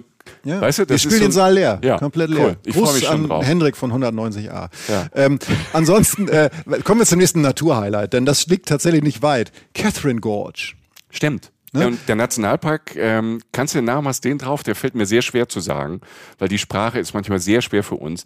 Nitmiluk National Park. Ach, Nitmiluk, ja genau, das ist auch wieder der Aborigine-Name. Ja. Es liegt letztlich, ähm, es geht um den Catherine River, um den sich rum eine Schlucht rankt sozusagen. Das heißt, ihr habt immer noch diese riesigen Weiten Australiens und da ist einfach eine tiefe Schlucht. Also und ihr fahrt durch diese Schlucht auf einem Fluss entlang und begreift nicht mehr, wie schön die Welt sein kann. Alter. Weil diese steilen, ockerfarbenen bis rotsteinigen Wände gehen halt einfach steil neben euch rechts und links hoch. Das ist nicht sonderlich breit und ihr fahrt auf einem Boot da durch und könnt nicht begreifen, wie so etwas in der Natur überhaupt passieren kann. Darf ich mal deinen Steil kurz erklären? Bitte. siebzig Meter hoch teilweise. Ja, ja. Also du fährst, du, du sitzt in diesem, wir saßen wieder in diesem Boot und dann geht einfach von diesem Wasser über Millionen von Jahren einfach fein säuberlich, also wirklich akkurat abgetragen, geht eine ganz glatte, als hätte man sie verputzt, geht eine wunderschöne Wand siebzig Meter hoch. Ja. Also es ist auch unwirklich. Und ich, ich mache es jetzt nochmal schöner, weil um vor dieser Soll Wand... Soll ich gehen? Nee, mach mal Feuer. ähm, also, das sage ich jetzt immer. Jochen, mach Feuer. Ähm, nein, aber vor dieser steilen Wand, manchmal ist da noch so eine, manchmal gab es so einen kleinen Strand, weißt du, da waren so ja. traumkleine Strände an diesem Fluss, also wirklich so ein, ja, ein kleines Paradies praktisch, in dieser australischen Einöde, was ich positiv meine. Und an, auf, das Bizarrste war, an dieser steilen Wand wuchs manchmal an so kleinen Vorsprung, wuchsen Pflanzen. Mhm. Das heißt, ich weiß noch einmal, fährst du, mit, fährst du auf diesem ruhigen Wasser, gleitest du so lang auf diesem Wasser und guckst rechts auf diese steile, orange-ockerfarbene Wand, dann ist da so ein kleiner Vorsprung, dann wachsen da so zwei Bäume auf einem, auf einem Ort, der nicht größer ist vielleicht als eine Stuhlsitzfläche oder so, du denkst, das geht gar nicht, wachsen zwei Bäume, der eine hat hellgrüne Blätter, der andere dunkelgrüne Blätter und all diese Farbenmischung, dieses Spiel aus Sonne und Schatten manchmal, das danach rauffällt, dann hellgrüne Blätter, dunkelgrüne Blätter, ein grauer bis brauner Stamm und dann dahinter diese rote Wand und dann noch das Wasser, entrückt. Also als würde man auf dem Planeten Mars, von dem du von schon sprachst, auf einmal auch noch Leben finden und auf einmal einen Fluss. Weißt du, da fährst du dann so lang und um die Ecke ist dann Planet der Affen Teil eins spielt da oder so. Weil das war, das war wirklich der Moment, wo man gesagt hat, ach komm, da fahren da noch hin. Ja.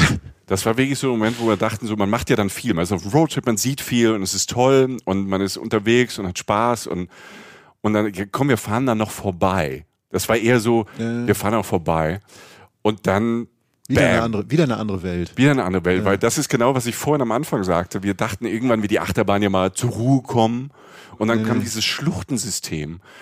Und was wirklich dann, was du auch sagst, man, man, man ist in dieser Natur und auf einmal kommen wir in dieser einen, quasi in so einer kleinen Höhle, wo auch wieder alle möglichen Pflanzen da, da rauskommen, auf einmal Schwalben. Ja. Tausend Schwalbennester. Ja, die sahen cool aus. In diesen ja. Felsen drin kommen dann ja. alle möglichen Schwalben. Ja, vielleicht sind wir auch auf einem anderen Planeten, kann ja auch sein, dass mhm. die uns irgendwo anders rausgelassen haben. Ohne Scheiß. Also ich meine, das ist ja wirklich absurd. Oder ich meine, nächstes Ding, stell, erinnere dich mal daran, wo du gerade sagst, Schwalben, die Fledermäuse. An der Catherine. Die Flughunde meinst du? Du äh, meinst die Flughunde? Flug, Entschuldigung, die Flughunde, das war das, ähm, war das Catherine Waterhole, war ja. das, ja. Ein Waterhole. War das, also will sagen, da fährst du dann hin und liest, um, also das war in dem Ort Catherine praktisch, oder kurz an den Outskirts, so ganz knapp vom Ortszentrum. Also kurz entfernt. Nachdem wir die Toasties gegessen ja. haben, den Russian Caravan. Was sollte man am besten, wenn man gegessen hat? Schwimmen gehen. Schwimmen so, gehen. Sind wir hingefahren.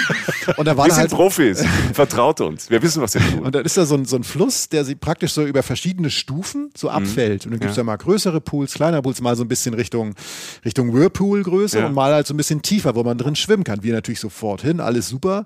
Und dann bist du da so und vergnügst dich am und im Wasser. Und dann denkst du, was ist eigentlich dieses Zirpen? Weil dieses Grillenzirpen hast du ja drauf durch mhm. die Natur. Das ist aber irgendwie anders und guckst hoch.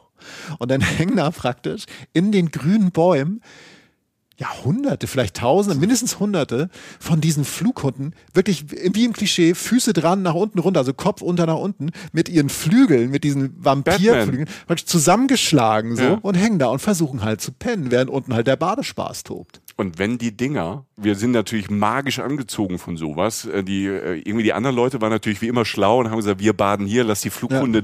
da ähm, hängen. Wir waren natürlich neugierig, man kann da auch hin, da ist ähm, an diesem, an diesem kleinen Fluss kann man so entlang laufen und wir sind da hin und gucken nach oben, was die natürlich jetzt nur so mittel fanden ja. und ähm, wir uns den Spaß gemacht haben, wir haben ja beide Hunde ja. und ich weiß gar nicht, ob du es warst oder ich warst, weil so viel passiert ist, er sagt, komm mal her. Ja, du warst es. Ah, ich war das. Mein Hund kommt ja eh nicht zu Hause, also ich rufe ja, das nicht mehr. Die kamen. Ja. Und dann sind die auf einmal, sind die mal von einem zum nächsten Baum geflogen. Und wenn so hundert Flughunde, die sind richtig groß, die sind so einen halben Meter lang, wenn die ausgewachsen ja, sind. Ja. Und wenn die haben eine riesen Spannweite, das ist Batman. Und dann sind die von einem zum nächsten Baum geflogen und haben geschrien und Krach gemacht. Ja, da sind wir wieder zurück. Das Geilste war halt, fand ich, wenn du die genauer dir angeguckt hast, dass sie wirklich so... Die Flügel dann, wenn sie ruhen, sie hängen ja Kopf über runter, mhm. und falten die so wirklich, so als würde die ihre Arme über Kreuz auf die Schultern legen und die schlafen wirklich wie Vampire. Du denkst, das ist ein Witz, ne? Das sieht ja wie so ein, also wie, wie so ein Bö, also einfach glaub, wie ein Vampir. Ich glaube, dass die Inspiration kommt daher und ich finde auch, wenn ja. die, wenn die die Bäume hochgehen, wenn, also die können nicht nur fliegen, die können so ganz schnelle, hektische Bewegungen machen. Die sehen aus wie die Orks äh, in Herr der Ringe. Weißt du, wenn du so vor, vor, vor, vor, vor. Also ähm, ja. beeindruckende Tiere, völlig ungefährlich, ne? Also wenn man Abstand hält, ich würde jetzt nicht streicheln wollen, aber ähm, ja, das war auch so was, was so aus dem Nichts kam. Ja, und wenn man das mal schon wieder zusammenfasst, ne, Catherine mit dem Cultural Center, mit dieser wahnsinnigen Gorge, mit dieser, also dieses Schluchtenerlebnis war wirklich für mich top irgendwas der, der Reisewelt. Also es war wirklich eine der tollsten Flussfahrten, die ich jemals gemacht habe, fast unverhofft. Plus halt dieses Waterhole, dann hast du schon wieder eine fantastische Destination für den Roadtrip, den du über von Darwin aus nach Kakadu und dann halt mhm. weiter ins Northern Territory halt reinführst. Und dann muss man sagen, dann wollten wir ja so einen Tag machen, wo wir sagen, wir sind ja, wir sind ja schon verrückt, aber wir wollen auch mal einen Tag so ein bisschen entspannter machen und nicht so viel machen und nehmen uns mal nicht so viel vor. Und da, das war auch wieder der Moment, wo ich sagte, heute kommen ist, die Achterbahn kann nicht, die kann nicht weiter auf so einem hohen Niveau fahren.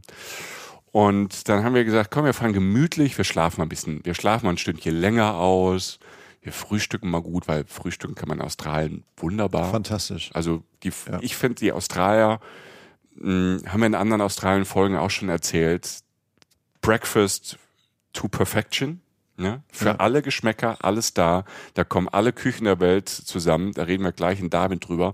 Wir haben gesagt, wir fahren mal gemütlich nach Darwin. Es war ein Samstag. Ne? Es Stimmt, war keine ja. Bundesliga in Deutschland. Oh Gott. Ne? Zweite auch nicht. Ne? Äh, nicht mal zweite Liga. Es war normaler, australischer, schöner Samstag. Wir sind äh, losgefahren.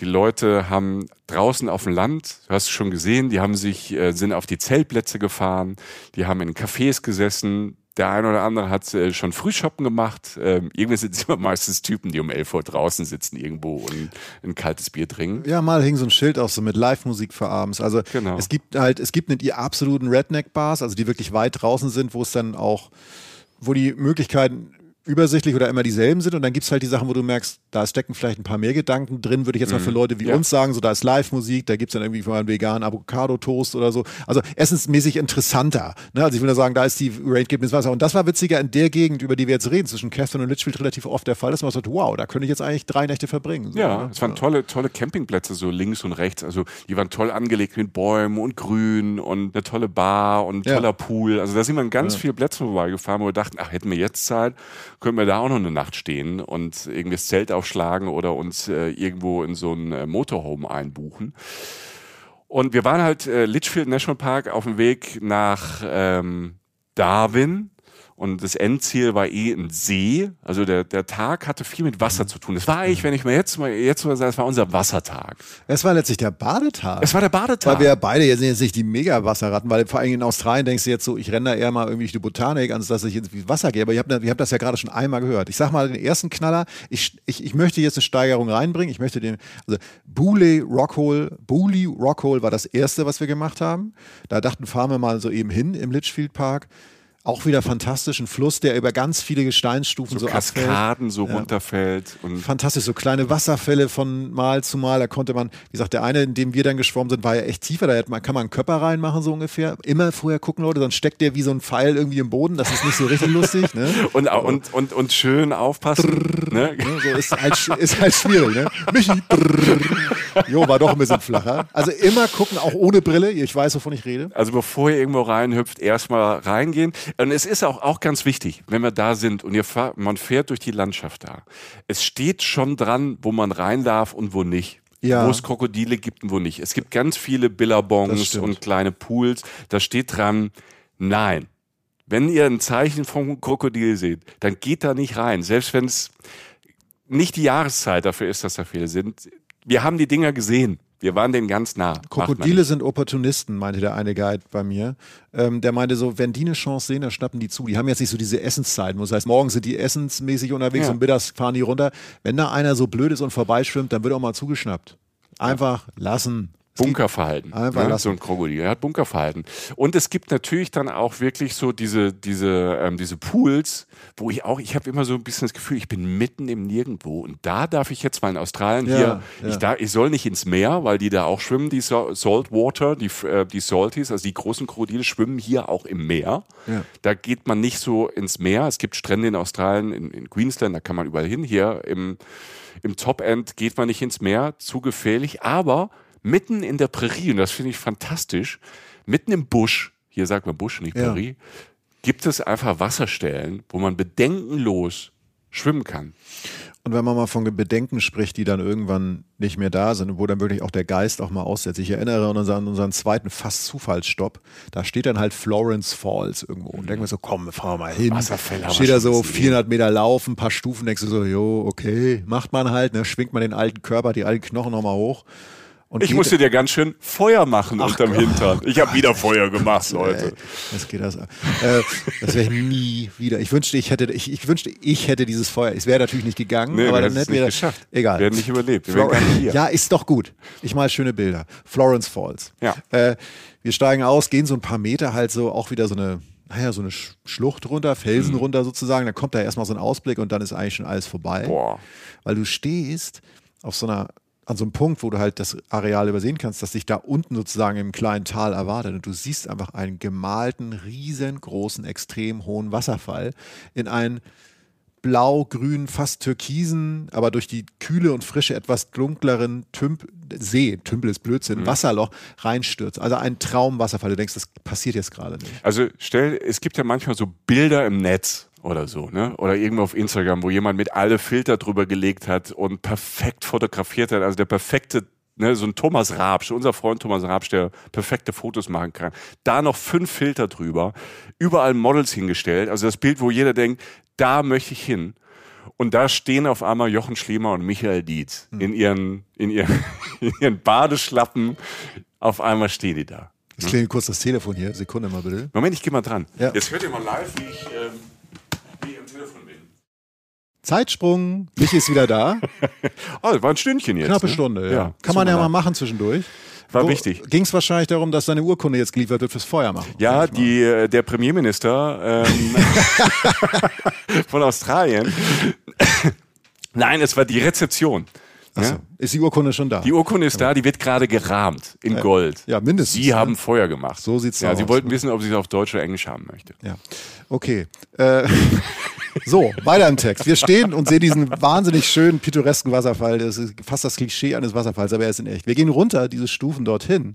Und dort sind schon ein paar andere Menschen und, und baden. Du kannst da relativ sicher reinkommen. Und dann, also wenn du so reinkommst zu den Wasserfällen, merkst du erstmal, das sind erstmal zwei. Da ist noch so ein kleinerer daneben, der sprudelt auch noch runter. Klein ist relativ, weil alles in Australien groß ist. Mhm. Du gehst in diesen Pool rein sozusagen, der natürlich ein natürlicher Pool ist. Und links ist noch so ein bisschen more shallow. Also du kannst halt so stehen, hast da so ein paar Steine.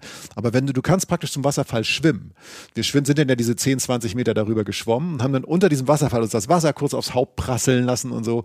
Das, das, war, das war wundervoll. Ihr müsst mal bedenken, da sind wirklich dreißig, zweiunddreißig Grad in dem Moment in Australien. Und da runter zu kühlen, das war ein, das war ein sehr unmittelbares und wundervolles Naturerlebnis. Das ist ein Paradies. Also es ist wirklich, ähm, und vor allem, wenn du, das ist ja manchmal toll, wenn du, wenn du jetzt nicht unbedingt damit gerechnet hast. Und ähm, was wir ja beide nicht so machen, das kann man auch immer nur empfehlen, oder ich kann es nur empfehlen, sich schon vor den Reisen ein bisschen informieren, aber ich gucke jetzt nicht so viele Bilder vorher. Mhm. Ich will zum Beispiel nicht zu viele Bilder von den Sachen sehen. Und ja, da habe ich mir keine Bilder angeguckt. Also gar nicht. Also ich wusste gar nicht, auf was ich, okay, das ist ein Wasserfall.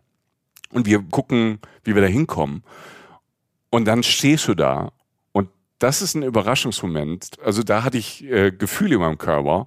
Die sind einfach super, weil wir sind ja alle so geflasht mit schönen Dingen, die wir tagtäglich irgendwie im Netz sehen, in Filmen, in der Werbung, keine Ahnung, der Nachbar, die Nachbarin, wenn man Glück hat. Aber ähm, das war halt einfach so ein Moment, dann du liegst da in dem Wasser, irgendwie so toter Mann gemacht da in dem Wasser, weißt ja, du? Mach ich immer, und, ja. und guckst dann oben, wie dieses Wasser runterprasselt. Ich hatte einmal das Glück, da hat sich in dem Wasser so ein kleiner Regenbogen gebildet, äh, hinter dem Wasserfall wachsen Pflanzen, da wachsen ja. Farne. Also es ist wie, es ist wie das Paradies. Es ist wie das ja. Paradies. Das war wirklich wie das Paradies. Ich habe genau, ich habe den ja, sozusagen toten Mann, ich lege mich immer so auf den Rücken ins Wasser, und dann sind die Ohren ja unter Wasser, ja. du musst ja, ja nichts mehr tun, du treibst ja einfach und dann ist, die, ist der Sound ja auch weg, dann hörst du ja so diesen Dumpf, da ist auf einmal auch das Geräusch weg, du bist so entspannt und machst die Augen auf und siehst halt diese beiden Wasserfälle und den Himmel, wie die Wasserfälle so runterprasseln, und ich weiß noch ganz genau, genau, die Pflanzen hinter den Wasserfällen, oben an dem großen Wasserfall wuchs auch wieder so ein Baum an einer unmöglichen Position, was für ein schönes Leben muss der haben, immer in der Sonne, immer im schönen Frischen, immer einen schönen Ausblick. Bis auf mich in dem Moment, der da unten halt im Wasser trieb. Ähm, da war dann noch die, dieser kleinere Wasserfall und rechts war noch so eine kleine angedeutete Höhle, die ging nicht weit rein. Mhm. Und diese Frische und diese Kühle. Es war ein, ein wundervoller Ort. Bitte, bitte, bitte, wenn ihr irgendwie in der Nähe seid, fahrt dahin. Das ist äh, wirklich, ja, es ist ein Wort, es ist paradiesisch. Das war unser Badetag ähm, mit äh, ganz vielen verschiedenen Badestellen, die alle ihren Charme hatten. Und also wenn man einen Badetag machen kann, also alle drei Pools kann man an einem Tag theoretisch machen. Ja. Und in Litchfield gibt es noch mehr. Also ja. Ja, mach das. Ja, Wasserfalltour durch Litchfield. Und das ist, es gibt ja so Destinations wie jetzt das Northern Territory, was jetzt nicht mit Strand kommt. Ne? Es kommt nicht mit traumhaften Stränden, weil die einfach. Ähm, einen habe ich leider noch. Einen hast du noch. Ja. Aber es kommt nicht, das ist jetzt nicht so der, der Ort, wo du hinfährst wegen den Stränden, sondern mehr wegen den Nationalparks. Und dann hast du in diesem Nationalpark diese Bade- und Wasserstellen, die das komplett wegmachen, für mich. Voll, voll, ja. Zumal, wie gesagt, in Australien Stränden nicht immer äh, schwimmen oder baden halt geht. Aber es ist tatsächlich so, es ist lustig, dass du es sagst, weil es tatsächlich auch äh, in Darwin und um Darwin rum noch bestiale schöne Strände gibt. Mhm. Ähm, aber zu denen kommen wir leider noch. Kleiner Teaser, denn wir fahren jetzt da praktisch zurück in die, Revo- in die Revolution, in die, in die Zivilisation. Ja, ne? Revolution ja. ja eher nicht. Michael hat in der Zwischenzeit noch dreiunddreißig Mal Feuer gemacht auf seinem Hotelzimmer. Ähm, wir sind dann aber irgendwann los, weil alles brannte. Nein, es war natürlich nicht so. We didn't start the fire. Ja. Ja. Ja, über die Mucke, die wir da gehört haben, machen wir noch eine Einzelfolge, die wir im Auto gehört haben. Ach, wir haben schöne Musik gehört ja. teilweise. Also das ist ja das Tolle am Roadtrip, ähm, dass man dann durch Gegenden fährt, die wunderschön sind und sich dazu halt Musiker machen kann. Ja. Zum Glück ist es dann auch in Northern Territory so, dass man oft ganz alleine ist und ich sehe, wie die zwei Typen irgendwie Luftdrums spielen, Airtrums spielen, während sie fahren und so ja. und, und mitsingen und so. Da sind Sachen passiert, die bleiben einfach in dieser Fahrerkabine. Ja. What happens in the car, stays in the car. Stays in the car. Denken wir, während wir zusammen über den Highway, der langsam an den Seiten wieder ein bisschen mehr besiedelt wird. Also Australien hat ja Platz, das heißt auch Darwin, die Stadt, die eigentlich nur hundertfünfzigtausend Einwohner hat, was, also nee, rund hundertdreißigtausend Einwohner. Das ist wohlgemerkt aber mehr als die Hälfte des gesamten Northern Territory. Ne? Mhm. Also Northern Territory hat so rund zweihundertfünfzigtausend. Das ist ein Witz. Dabei ist es nämlich viermal so groß wie Deutschland, das über achtzig Millionen hat. Ne? Einfach nur mal eine Dimension. Wir fahren so langsam in diese Ausläufer dieser Stadt, ne, rein. Im Gegensatz zu Northern Territory ist es eine Stadt. Und ich, ich, ich kann ja mal kurz umreißen, was diese Stadt so besonders macht. Zum einen ist es eine dieser Städte, die man halt, wenn man durch die Natur kommt, egal aus welcher Richtung man kommt, man kommt nämlich durch die Natur, ankommt und einfach das Stadtgefühl haben will und auch hat für den Moment auf eine sehr angenehme Art und Weise. Denn es hat noch fast so ein Kleinstadt-Flair. Kleinstadt ist noch was anderes, aber so eine kleine Metropolen-Flair, die man so haben will. Und es ist eine ganz besondere Stadt. Ich finde, ein Fakt macht es irgendwie ganz gut deutlich. Darwin ist eine Stadt, die fünfzig Minuten von Timor entfernt liegt und von Südostasien. Mhm. Ja, also von Südostasien, von einem Bereich der Welt, den wir mit vielen anderen Sachen verbinden, als mit Australien selbst. Mhm. Also Darwin liegt viel näher an dieser Region als zum Beispiel an Sydney oder Melbourne oder selbst Cairns in Queensland. Also meinst Timor, das Land Osttimor, ja. Indonesien, also diese ganzen, ja, Länder, die da, die da sind. Ne? Genau, diese ganzen Länder. Und, und daran liegt es viel näher dran. Es ist sozusagen ein Gateway to Asia für Australien. Es ist auch ein Gateway to Australia für alle anderen, die halt da ankommen. Also der erste Flug, der überhaupt nach Australien reinkam, vor gerade mal hundert Jahren oder so, kam halt natürlich über Asien nach Darwin, um sich dann Um, ne? Und das, das ist ja auch so attraktiv, die Anreise nach Australien, da machen wir uns nichts vor. Das ist weit, das ist lang, und wenn man aber in Darwin startet für seinen Australien-Trip, und wir sagen ja auch in Sachen, wenn man das macht,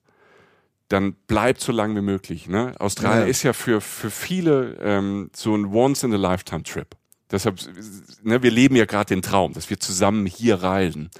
Und dann ist Darwin, wenn man lang bleibt, würden wir natürlich empfehlen, fangt in Darwin an, weil wenn man irgendwie über Singapur zum Beispiel fliegt oder über Bangkok oder ähm, wo auch immer, es gibt ja ganz viele Hubs, über die man fliegen kann, ist natürlich Darwin viel kürzer, nochmal drei, vier Stunden mhm. kürzer als ja. jetzt Sydney oder Ähm, Melbourne zum Beispiel, wo die meisten oder viele hinfliegen, und das ist auch kürzer als Brisbane, was auch so in Queensland, wo viele hinfliegen. Also mit Darwin kann man gut anfangen, weil aus der Erfahrung unseres äh, Fluges, die letzten Stunden, die können, die, also es zieht sich dann, ne? Man ist schon lang unterwegs. Man kann natürlich auch Zwischenstopps machen, dass man vielleicht ein paar Tage irgendwo bleibt. In Singapur und Bangkok kann man auch machen. Aber in Darwin ist man dann halt am schnellsten. Ja, du bist in Darwin von Beispiel Singapur in vier, viereinhalb Stunden und in Sydney bist du in acht Stunden. Mhm. Also einfach mal als Dimension. Ne? Und das andere liegt, wie gesagt, der südlichste Teil Südostasiens liegt dann halt einfach fünfzig Minuten entfernt. Ja. Und das ist unter anderem ein Grund dafür, warum sich mindestens, die Meinungen gehen auseinander, aber mindestens fünfundsiebzig verschiedene Nationalitäten in dieser Stadt aufhalten. Leute, die hier leben, die ihre Kultur mitbringen und so weiter. Und jetzt kommen wir zum Punkt, für den ihr uns ja kennt. Denn was man vielleicht auch machen möchte, wenn man eine Woche im Busch war oder zwei oder acht oder zwölf, ist vielleicht nochmal so richtig abgefahren und schön essen gehen. Und was sich hier kulinarisch abspielt, bei diesen relativ wenig Einwohnern, und, aber in dem Mix, in dem wir sitzen, in dieser völligen Mischsituation zwischen Asien und Australien, ähm, ist einfach nur großartig. Ja. Ich finde ja generell, wird mit Australien in Europa oder in Deutschland oder in äh, Österreich, in der Schweiz, in Luxemburg, wo immer ihr uns hört, Australien völlig unterschätzt in Sachen Kulinarik. Ja. Weil hier, du hast es eben gesagt, so eine Fusion ist aus allen möglichen Küchen, oder natürlich auch Leute ähm, aus ähm, Indonesien, die, sagen wir mal, eine, eine Indonesie Familie, indonesische Familiengeschichte haben, eine südkoreanische oder koreanische Familiengeschichte haben, ne? Eine japanische Familiengeschichte, ja, haben. Also was wir so toll finden, ganz viele Menschen aus Asien, die ursprünglich äh, ihre Familie in Asien haben, hier leben und natürlich ihre Kultur auch mitgebracht haben, mhm, und die hier kochen, die hier leben, ähm, diese diese ganzen Schätze hier jetzt kredenzen. Also es ist, ähm, ich finde, es ist der Hammer. Also diese, ja, Fusion, ich finde ja, wenn wenn die Sachen kombinieren, einfach toll. Ja. Aber wir waren auch einmal vietnamesisch essen. Ich äh, habe gekniet. Das war mehr vietnamesisch, als ich außerhalb von Vietnam noch nie gegessen habe. Und mhm. also, also wirklich, es war einfach, ja, so real. Und wir haben, also ich bringe ein, ein Gericht, das ich einfach so nennen will, in einem Restaurant, das ich gleich noch benenne, heißt zum Beispiel Kiwi Curry. Das war halt Curry mit Kiwis als Hauptzutat. Und es, es, es spielt, was sich in seinem Kopf, in unserem Kopf hat, in meinem auch vorher, und es schmeckte mega. Es war so ein bisschen süß-sauer, aber total abgefahren. Es hat natürlich nichts an Fleisch oder sowas gefehlt, an tierischen Zutaten, weil einfach es so grandios war. Das war in einem Laden namens Ella by Minoli, so hieß es. Ähm, das ist ein äh, Restaurant, was vorwiegend Sri Lanka, also Essen aus Sri Lanka macht. Manchmal auch ein bisschen fusionmäßig. Das Hauptgericht, ich will es aber nur als beispielhaft benennen, ist einmal dieses Kiwi Curry und dann halt in Curryblätter aromatisierter Red Snapper, das ist ein frischer Fisch von der Küste, und dann zusammen mit Kokosmilch und ganz vielen verschiedenen grünen Kräuterölen und Limette und ein bisschen Curry. Ich bin durchgedreht. Ich bin durch. Michael war da noch nicht da, ich habe am Tag auf ihn gewartet. Ich, ich, war, ich bin eskaliert innerlich. Es war fantastisches Essen. Und das ist nur ein Beispiel dafür, was ihr hier erleben könnt. An der Waterfront zum Beispiel, wo wir jetzt gerade auch im Hotel sitzen, gibt es ganz viele spannende Restaurants, die modernes indisches Essen machen, die modernes mexikanisches Creme Essen machen. Creme Brûlée, aber ein bisschen mit indischen Spices. Ja, ja. Ah, abgefahren. Und auch so leichtes, also so leichte Versionen von indischen klassischen Gerichten, so irgendwie, die uns ja beide irgendwie gekriegt mhm. haben. Ich erinnere zum Beispiel diesen, diesen Mindel Beach Market, also den gibt es ja auch mhm. noch. Ne? Ja, also ja. diesen wunderschön. Ist ein, ein Essens, also eigentlich ein Markt, der, der für, also ein Multikulti-Markt, das klingt schrecklich, aber er, er preist sich auch so an und er tut es halt zurecht, weil da hunderte von Ständen sind, auch mit Klamotten und Sachen und Gegenständen, aber halt auch mit wahnsinnig viel Essen. Und das Ganze am Strand unter Palmen. Unter dir Sand, um dich rum, ganz viele Buden mit viel zu viel Essen, aller Couleur. Das spiegelt vielleicht auch nochmal an so einem Abend wieder so, äh, was alles hier möglich ist. Da spielen manchmal Bands, da treten D Js auf. Es ist alles schlau ausgewählt, es ist nicht billig und es ist so meistens so zwischen Ende April und Ende Oktober findet ja eigentlich sehr, sehr oft statt. Informiert euch aber auf der Website. Das sind so Sachen, die mir einfallen. Darwin ist Essen. Darwin ist Essen und ja. Ja, und entspannt. Also Darwin ist wirklich, Darwin ist so einer der Orte mit so viel ähm, Einwohnern, da hat man das Gefühl, das ist immer Sonntagnachmittag. Weißt du? Ja, also, äh, weißt du, was ich meine? Ja. Es war, also, ja. keine Ahnung, selbst die Rush Hour, hast du das Gefühl, alle sind völlig entspannt. Ja, und was für eine Rush Hour das ist wieder. Ne? Ja, also so, das also ist keine. Ja. Allein wie die Leute von links nach rechts laufen. Beneidenswert. Ne? Also man kommt so, ich, nach ein paar Tagen bin ich jetzt so im Flow. Ne? Du, mhm. du läufst ja immer so langsam, aber ich komme ja. jetzt, ich komme jetzt so langsam in diesen entspannten Flow. Das ist toll. Die Atmosphäre ist gut. Es ist völlig relaxed. Ne? Also es ist jetzt kein, wenn man sagt, man, man ist auch, es gibt in, in Australien grandioses Nightlife in Sydney, in Melbourne. Das ist jetzt da, wenn, da würde ich jetzt nicht kommen, um die geilsten Clubs zu suchen, aber hier abends draußen sitzen, wenn es ja. ein bisschen kühler wird, ja. mit der Aussicht, schöne Temperaturen, es fühlt sich alles gut an, fantastisches Essen, Frühstück, wir waren heute Morgen, es ist Sonntag, ja. Frühstücken, die zwei Orte wollen wir auf jeden Fall nehmen, wir haben, wir haben ja. so ein bisschen, ein bisschen rumgefahren. Ich habe sie, ich habe sie mir aufgeschrieben, ja. Laneway Café. Und die Sweet Brew Company. Das Laneway Café war so voll, da war so eine Riesenschlange vor, weil es so super ist, dass wir gesagt haben, wir fahren zur Sweet Brew Company, die ähnlich gut ist. Leute, ich habe da Avocado-Brote gegessen und, und, und also der Kaffee war bemerkenswert. Da kennt sich Michi besser aus, ein frisch gepresster O-Saft. Danke, danke, danke. Ja, also der Frühstück in Australien. Nehmt euch Zeit für Frühstück. Und das Tolle ist, diese zwei Cafés sind so ein bisschen weg vom, vom, vom Zentrum. Man bekommt noch so ein bisschen so einen Eindruck, wie die Australier, wie, wie, wie die Menschen in Darwin so leben, weil auf einmal wird es dann wieder ein bisschen grüner, die Häuser sind ein bisschen kleiner, mhm. das sind so kleine Vororte. Also, ja. ähm, und da hast du dieses ähm, Laneway Café, hieß es, ne? Laneway Café. Laneway Café, ja. Laneway Café, und kannst du draußen und drin sitzen, das, das war toll. Und dann ist man dann auch unter den Australiern und nicht nur unter den ähm, anderen Leuten, die an der Backpackerstraße dann ähm, schon sonntags morgens um elf ein Bier trinken, was völlig in Ordnung ist, kann jeder machen, wie er wollte oder will. Ähm, genau, wir waren also ein bisschen rausgefahren und haben dann auf dem Weg dieses, ähm, das andere gefunden, das heißt, das, ich habe den Namen vergessen, du hast gesagt, du hast den Namen. Ja, yeah, ja, yeah, Sweet Brew Company. Sweet Brew Company, toll drin, auch toll gemacht, super modern, so gegossene ähm, Tische aus Beton, ja. die so auf so großen, ähm, auf so großen Rädern waren, dass man sie bewegen konnte, ganz viel Grün drin, schön kühl, und die haben dann alles so Sachen, so, so Bakery-Sachen, also es gibt so ein, so ein Mandelcroissant, aber halt mega Sauereien, also wo, wo Fett auf Zucker und Liebe trifft, ne? Und das irgendwie in einem Blätterteig. Ne, alle möglichen Croissants und äh, Muffins und so. Also das können die dann richtig gut. Und dann auf der Karte hast du halt, du hast halt dieses süße Frühstück, aber halt so, was man bei uns unter Brunch verstehen würde. Aber dann auch wieder mit Einflüssen aus Asien. Also ich habe so ein Bao gegessen, da sind so asiatische Sandwiches mit ähm, Fried Korean Chicken, also bisschen mariniertes und frittiertes Chicken und, und Krautsalat dann drauf, aber so ein bisschen auch süßlich für morgens, aber nicht zu süß, und das in so einem wunderbaren Teig. Dieses Bao ist so vergleichbar, so ein bisschen mit so einem Dampfnudelteig. Das sind so Reispfannkuchen, ja, die, genau. glaube ich, eher so aus Viet- Vietnam kommen. Genau. Und mhm. dann aber Korean Chicken drin, total ja, verrückt. Ja, also, ja. also sowas, solche, das meine ich mit Fusion, und das ist dann einfach äh, großartig, und es gibt wunderbaren Kaffee.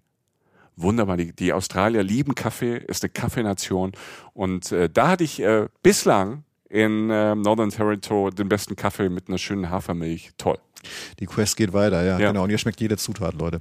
Ich würde jetzt, ähm, das haben mich und ich vorher so besprochen, ich hau ihm jetzt noch ein Ding um die Ohren, das ich ihm noch gar nicht so richtig erzählt habe, weil ich habe ja einen Tag auf ihn gewartet sozusagen. Es war ganz schrecklich. Ja. Also diesen, äh, mein bester Tag, er war noch nicht ja, da. War ab dieses, hab, hab Kiwi Curry gegessen und geweint. ähm, nein, ein, ich, genau, eine Geschichte erzähle ich dir jetzt auch noch mal kurz, was, ich, was man hier noch so machen kann. Geht ganz schnell. Vorher sage ich noch einmal ganz kurz, das Museum and Art Gallery of Northern Territory ist natürlich hier das Hauptmuseum des mhm. Northern Territory. Geht dahin. Das ist interessant, das ist gut gemacht, das ist vor allem auch für Familien cool, weil da ganz viel erklärt wird für Kids, so auch Unterwasserwelt und so mega, also eine herausragende Ausstellung über die Unterwasserwelt und auch viel Kunst und so, also interessant. Was man machen kann, wenn, man's, wenn man denkt, so okay, ich habe jetzt vielleicht noch eine Woche auf diesem Planeten, ähm, dann könnte man eventuell in einen Helikopter steigen und halt sich ähm, die, äh, zu den entlegensten Pubs der Gegend fliegen. Moment. Ich hasse dich. Ja, danke.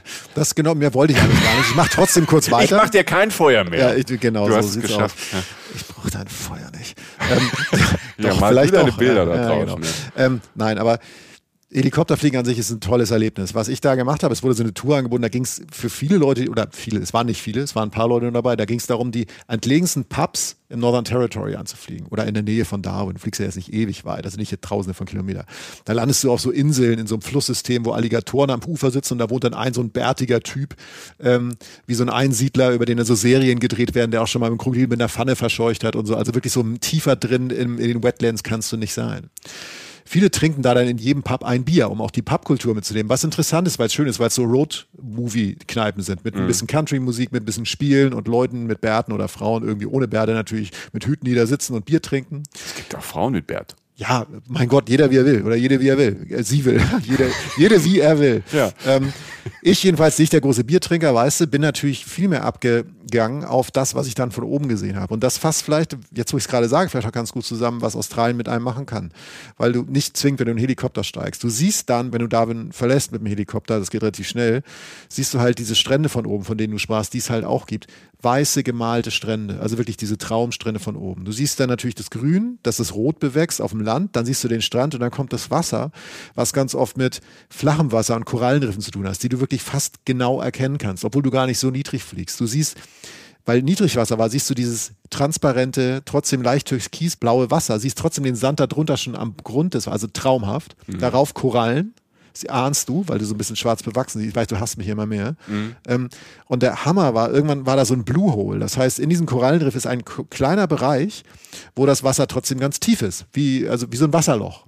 Darin schwimmen dann Fische, das tut denen nicht weh, das ist nicht schlimm. Oder Meerestiere, die da noch nicht rauskommen für die Ebbe, für dieses Niedrigwasser und nachher wieder im freien Meer sind, wenn das Wasser zurückkommt. Da drin schwamm ein Rochen. Alter. Den habe ich den Schatten gesehen. Du siehst eine Schild, Riesenschildkröte auf diesem flachen Wasser halt rumschwimmen. Michi dreht gerade durch, er macht gleich wieder Feuer.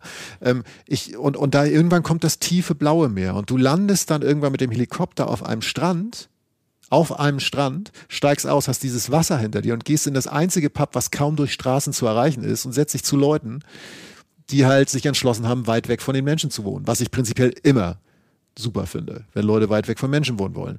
Und das ist allein grandios. Dann siehst du teilweise diese, ähm, diese Natur von oben, Wasserbüffel. Du siehst, ich habe wilde Pferde, wilde Pferdeherden gesehen, die durch die Natur gerannt sind. Das war für mich ein erhebendes Gefühl, wilde Pferde zu sehen, freie Pferde.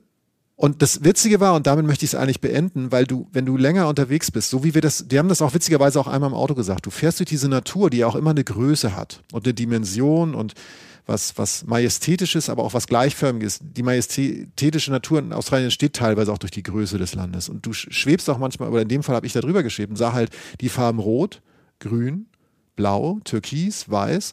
Und es verschwimmt alles, nichts verschwimmt nicht, aber es wird so zu abstrakten Farben.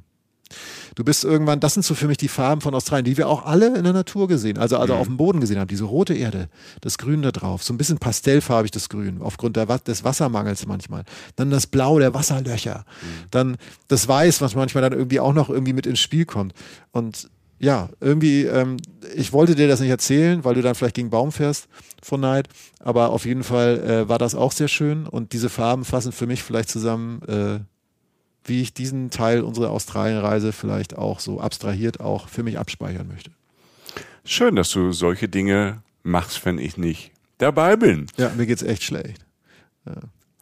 Er lügt im Podcast. Ihr Lieben, mit äh, diesen schönen Bildern und ein bisschen Neid, die ich jetzt auf dir habe, aber das ist völlig in Ordnung. Ich gönne dir das, Jochen. Von Herzen. Ich wollte nur sagen, wenn ihr jemals die, das Gefühl habt, ihr möchtet mal einen Helikopterflug machen, tut es vielleicht in solchen Gegenden, weil es toll ist mhm. und weil es mehr ist als einfach nur ein Fakt. Das wollte ich nur nahelegen. Trip of a Lifetime, wenn, wenn, wenn man das möchte und sagt, das ist die Priorität, dafür möchte ich ein bisschen Geld ausgeben, dann tut das gerne. Ja, ja. Trip of the Lifetime, das ist es. We live the dream und ähm, vielleicht wollt ihr das auch machen, vielleicht wollt ihr uns im Kopf reisen, aber vielleicht wollt ihr auch ähm, tatsächlich mal nach Australien. Und haben ja schon gesagt, sonst würden wir die Folge nicht machen. Northern Territory würden wir euch ans Herz legen, um das, dass das dabei ist bei eurem Trip. Weil es auch mit das Herz Australiens ist. Mhm. Es hat ganz viel, es ist, es hat nicht Sydney, es hat nicht das Great Barrier Reef, aber es ist was ganz anderes. Ich, ich habe das Gefühl, ich bin Australien ganz, ganz nahe gekommen und dem, was ich auch mit dem Land verbinde. Nicht nur wegen, wegen Uluru und dem Ayers Rock, es geht ganz tief irgendwie rein. Das stimmt. Ich. Ja, es ist ja, es ist groß, du hast es schon angesagt, also von Norden nach Süden eintausendsechshundert Kilometer. Ja, läuft. Ne? Also ja. das, das ist schon eine Strecke, die fährt man jetzt nicht so an einem Nachmittag. Reisezeit, das ist ja auch immer ganz wichtig, weil dieses Northern Territory hat zwei Gesichter. Einmal die Trockenzeit, wir sind am Ende der Trockenzeit da, so von Mai bis Oktober, ne, hast du Temperaturen von einundzwanzig bis zweiunddreißig Grad. Die Luftfeuchtigkeit ist noch nicht so, so ganz so hoch.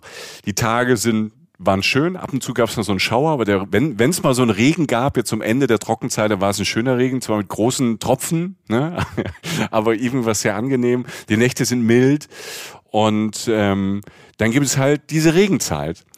Und die Regenzeit, ähm, die ist, glaube ich, die ist manchmal an manchen Tagen und Wochen halt sehr extrem, weil es so viel regnet, dass ähm, zum Beispiel dieses ähm, dieses Gebiet im Kakadu National Park, wo ich erzählt habe, wo wir das Krokodil oder die Krokodile gesehen haben in dem gelben Wasser, das gibt es dann so nicht mehr, weil dieses, weil Tausende von ähm, Quadratmetern Fläche einfach überschwemmt ist mit Wasser. Heißt aber nicht, dass alles überschwemmt ist und äh, man kann manche Sachen, die wir euch jetzt erzählt haben, vielleicht nicht machen, aber natürlich sagen viele Einheimische und Leute, die vielleicht schon öfter mal in Australien waren, es hat natürlich auch so einen gewissen Reiz, die ja. Regenzeit. Ja. Wir sind ja immer Daumen hoch für Nebensaison und ähm, und auch Regenzeit, weil es halt nicht immer heißt, dass man nichts machen kann. Es hat nochmal einen eigenen Charme. Ne? Also es kann auch die beste Reisezeit sein, weil natürlich da noch ganz anderes Leben durch den Regen, durchs Wasser halt entsteht. Du hast natürlich Himmel, wo Gewitter, wo Wolken aufgehen, die du sonst in Europa nicht siehst. Informiert euch da einfach. Das sind so die zwei Reisezeiten und da ist das Land sehr, sehr unterschiedlich. Was oft gefragt wird, wenn es so weit weggeht nach Australien, wie ist es da eigentlich mit der Kohle? So. Deshalb sagen wir ja, ähm, once in a lifetime trip. Natürlich ist es nichts, ähm, was man mal so günstig macht. Aber es gibt natürlich ganz unterschiedliche Arten und Formen, wie man das machen kann. Man kann das ähm, in Luxus machen. Man kann wie Jochen Schliemann jeden Tag mit dem Helikopter von A nach B reisen. Ne? Oder zur Tanke mit dem Heli fliegen. Dann, dann wird das richtig teuer. Aber es gibt Flüge ab... Ähm, mittlerweile elfhundert, zwölfhundert Euro. Kommt auch je auf die Zeit an. Es gibt Unterkünfte, sagen wir, ab... Ähm, ja, je nachdem, wie, was für ein Budget man hat, ab vierzig, fünfzig Euro, man kann Hostels, man kann Backpacker, man braucht hier kein Auto, man kann auch mit Greyhound-Bussen fahren, man kann ähm, gerade in Städten oder man kann natürlich sich auch Sachen kaufen, man kann zelten, also man kann es, man kann es günstig machen, aber natürlich musst du trotzdem irgendwie, sagen wir, mit hundertzwanzig bis hundertfünfzig Euro pro Tag irgendwie musst du schon rechnen, so im Gesamten dann. Und äh, nach oben gibt's natürlich keine Grenze. Also hier gibt's natürlich auch Luxus-Resorts und äh, Hotels, da kannst du das Erbe deiner Eltern lassen. Das ist alles drin. Das muss dann jeder für sich so so ein bisschen so ein bisschen wissen, was was man so ausgeben möchte und was nicht. Also es gibt hier ähm, dann auch verschiedene Kosten, noch so Eintrittspreise in Nationalparks, die sind meist nicht so teuer, die kosten dann vielleicht so zehn bis fünfzehn Euro, je nachdem, wo er ist, oder Tagestouren, man kann es auch mit Gruppen machen, da wird's günstiger. Also am besten ist da, sich so ein bisschen im Netz zu informieren, so ein bisschen recherchieren, wie viel, wie viel Budget hat man, das gut vorher planen, dass jetzt nichts, wo man sagt, wir fahren da nächste Woche hin. Und äh, wie gesagt, man sollte so lang wie möglich bleiben. Das ist jetzt nicht der nachhaltigste Flug darunter, deshalb je länger ihr bleibt, desto nachhaltiger ist es. Wenn ihr fliegt und wenn ihr auch unterwegs seid, wir machen das nicht nur bei den Flügen, sondern wir versuchen auch die langen Strecken mit dem Auto und selbst mit dem Bus oder mit dem Zug ähm, zu kompensieren. Wir machen das mit MyClimate, das ist unser Partner. Das ist so für uns der Kompromiss zu sagen, okay, wir kompensieren, da ist der Schaden so ein bisschen, den man als Reisender verbringt, ein bisschen gelindert. Wir sehen das ja auch mit dem Reisen als wichtig, also gerade diese Begegnung mit den Indigenen hier, auch mit der Natur hier, das, was man sieht, das will man mehr schützen. Und ähm, ich glaube, diese Mischung daraus ähm, ist dann vielleicht so so der Weg der Reisenden. Also man soll sich dann auch vor Ort natürlich so wenig wie möglich ähm, hinterlassen von sich selbst, an, äh, von Müll im Nationalpark, das alles zu respektieren, hier die Tiere, die Umwelt zu respektieren und nicht ganz so überall die Sau rauszulassen. Das kann man dann im Pub machen und nicht irgendwo auf dem Zeltplatz. Also das ähm, das ist sehr wichtig und das ist hier, ich glaube, wenn man das hier so ein bisschen von der Natur gespürt hat und diese Momente hatte, dann geht einem so das Herz auf und dann, ähm, wenn man auf dem Weg ist und sieht irgendwie links und rechts, dass doch jemand seinen Müll liegen gelassen hat, dann hebt man den vielleicht auf und tut ihn einfach weg. Ja, man nimmt, man nimmt viel mit und lässt hoffentlich nicht viel da, außer halt gute Gefühle und vielleicht Begegnungen wie die mit James oder so. Ja, ja, so sieht's aus. Das ist äh, unsere Traumreise des Northern Territory. Ich bin dankbar, dass ich das erleben darf. Und wir danken euch, dass ihr euch das angehört habt und ihr findet noch viel mehr äh, Material auch in den Highlights unserer Stories, zum Beispiel bei Instagram oder auch generell auf unseren Social Media Kanälen ähm, findet ihr noch viel mehr Bilder und äh, die Geschichte ist zum Teil nochmal aufgeschrieben. Ihr findet auf unserem Blog einen wunderschönen Artikel von unserer Kollegin Julia, da gibt es auch nochmal mehr Bilder und wir danken euch fürs Zuhören und bitte, bitte, bitte ähm, redet mit uns oder meldet euch, schreibt unter die Beiträge, kommentiert, schreibt uns, wenn ihr Ideen habt, wenn ihr was beitragen wollt. Wenn ihr hier seid, markiert uns und oder wenn ihr uns hört, markiert uns und wir teilen es. Wir freuen uns einfach, ja. dass es euch gibt, dass es diese Gemeinde gibt, die langsam und gesund wächst. Das wollen wir und das passiert auch äh, vor allen Dingen nur mit euch und vielen Dank dafür. Ja, der Austausch ist uns äh, total wichtig. Genau, wir haben noch den Newsletter. Wenn ihr da noch nicht angemeldet ja, seid, stimmt. dann ähm, könnt ihr da auch immer noch äh, was erfahren. Ansonsten, ja, tauscht euch aus, auch mit den anderen, äh, mit der ganzen Reisen-Reisen-Community. Äh, wir sehen das immer total gerne. Manchmal mischen wir uns ein, manchmal lassen wir einfach laufen. Wenn da Leute vielleicht sich austauschen, auch diskutieren, auch darüber vielleicht auch mal ähm, streiten, was gut oder was schlecht ist oder wo es vielleicht besser oder schlechter ist. Das gehört alles dazu. Ähm, wichtig ist nur, dass man das alles mit Respekt und Anstand tut und äh, da freuen wir uns sehr. Ihr Lieben, vielen Dank für das äh, Interesse, fürs Zuhören. Ich mache dem Jochen jetzt noch ein Feuerchen, ne, dass er ein Abendessen hat und dass er weiterleben kann, wenn er sich noch ein bisschen raussetzt auf die Terrasse und äh, die Waterfront von Darwin malt. Ich habe da noch ein bisschen Pastellfarben für dich rausgesucht. Dankeschön. Ne? Ja. Aber mach's jetzt, nicht, mach's jetzt bitte nicht wieder auf dem Teppich. Ja? Also mach das zumindest in der Küche. Ja. Irgendwie, also irgendwie, also bitte. Reisen, Reisen. Der Podcast mit Jochen Schliemann und Michael Dietz.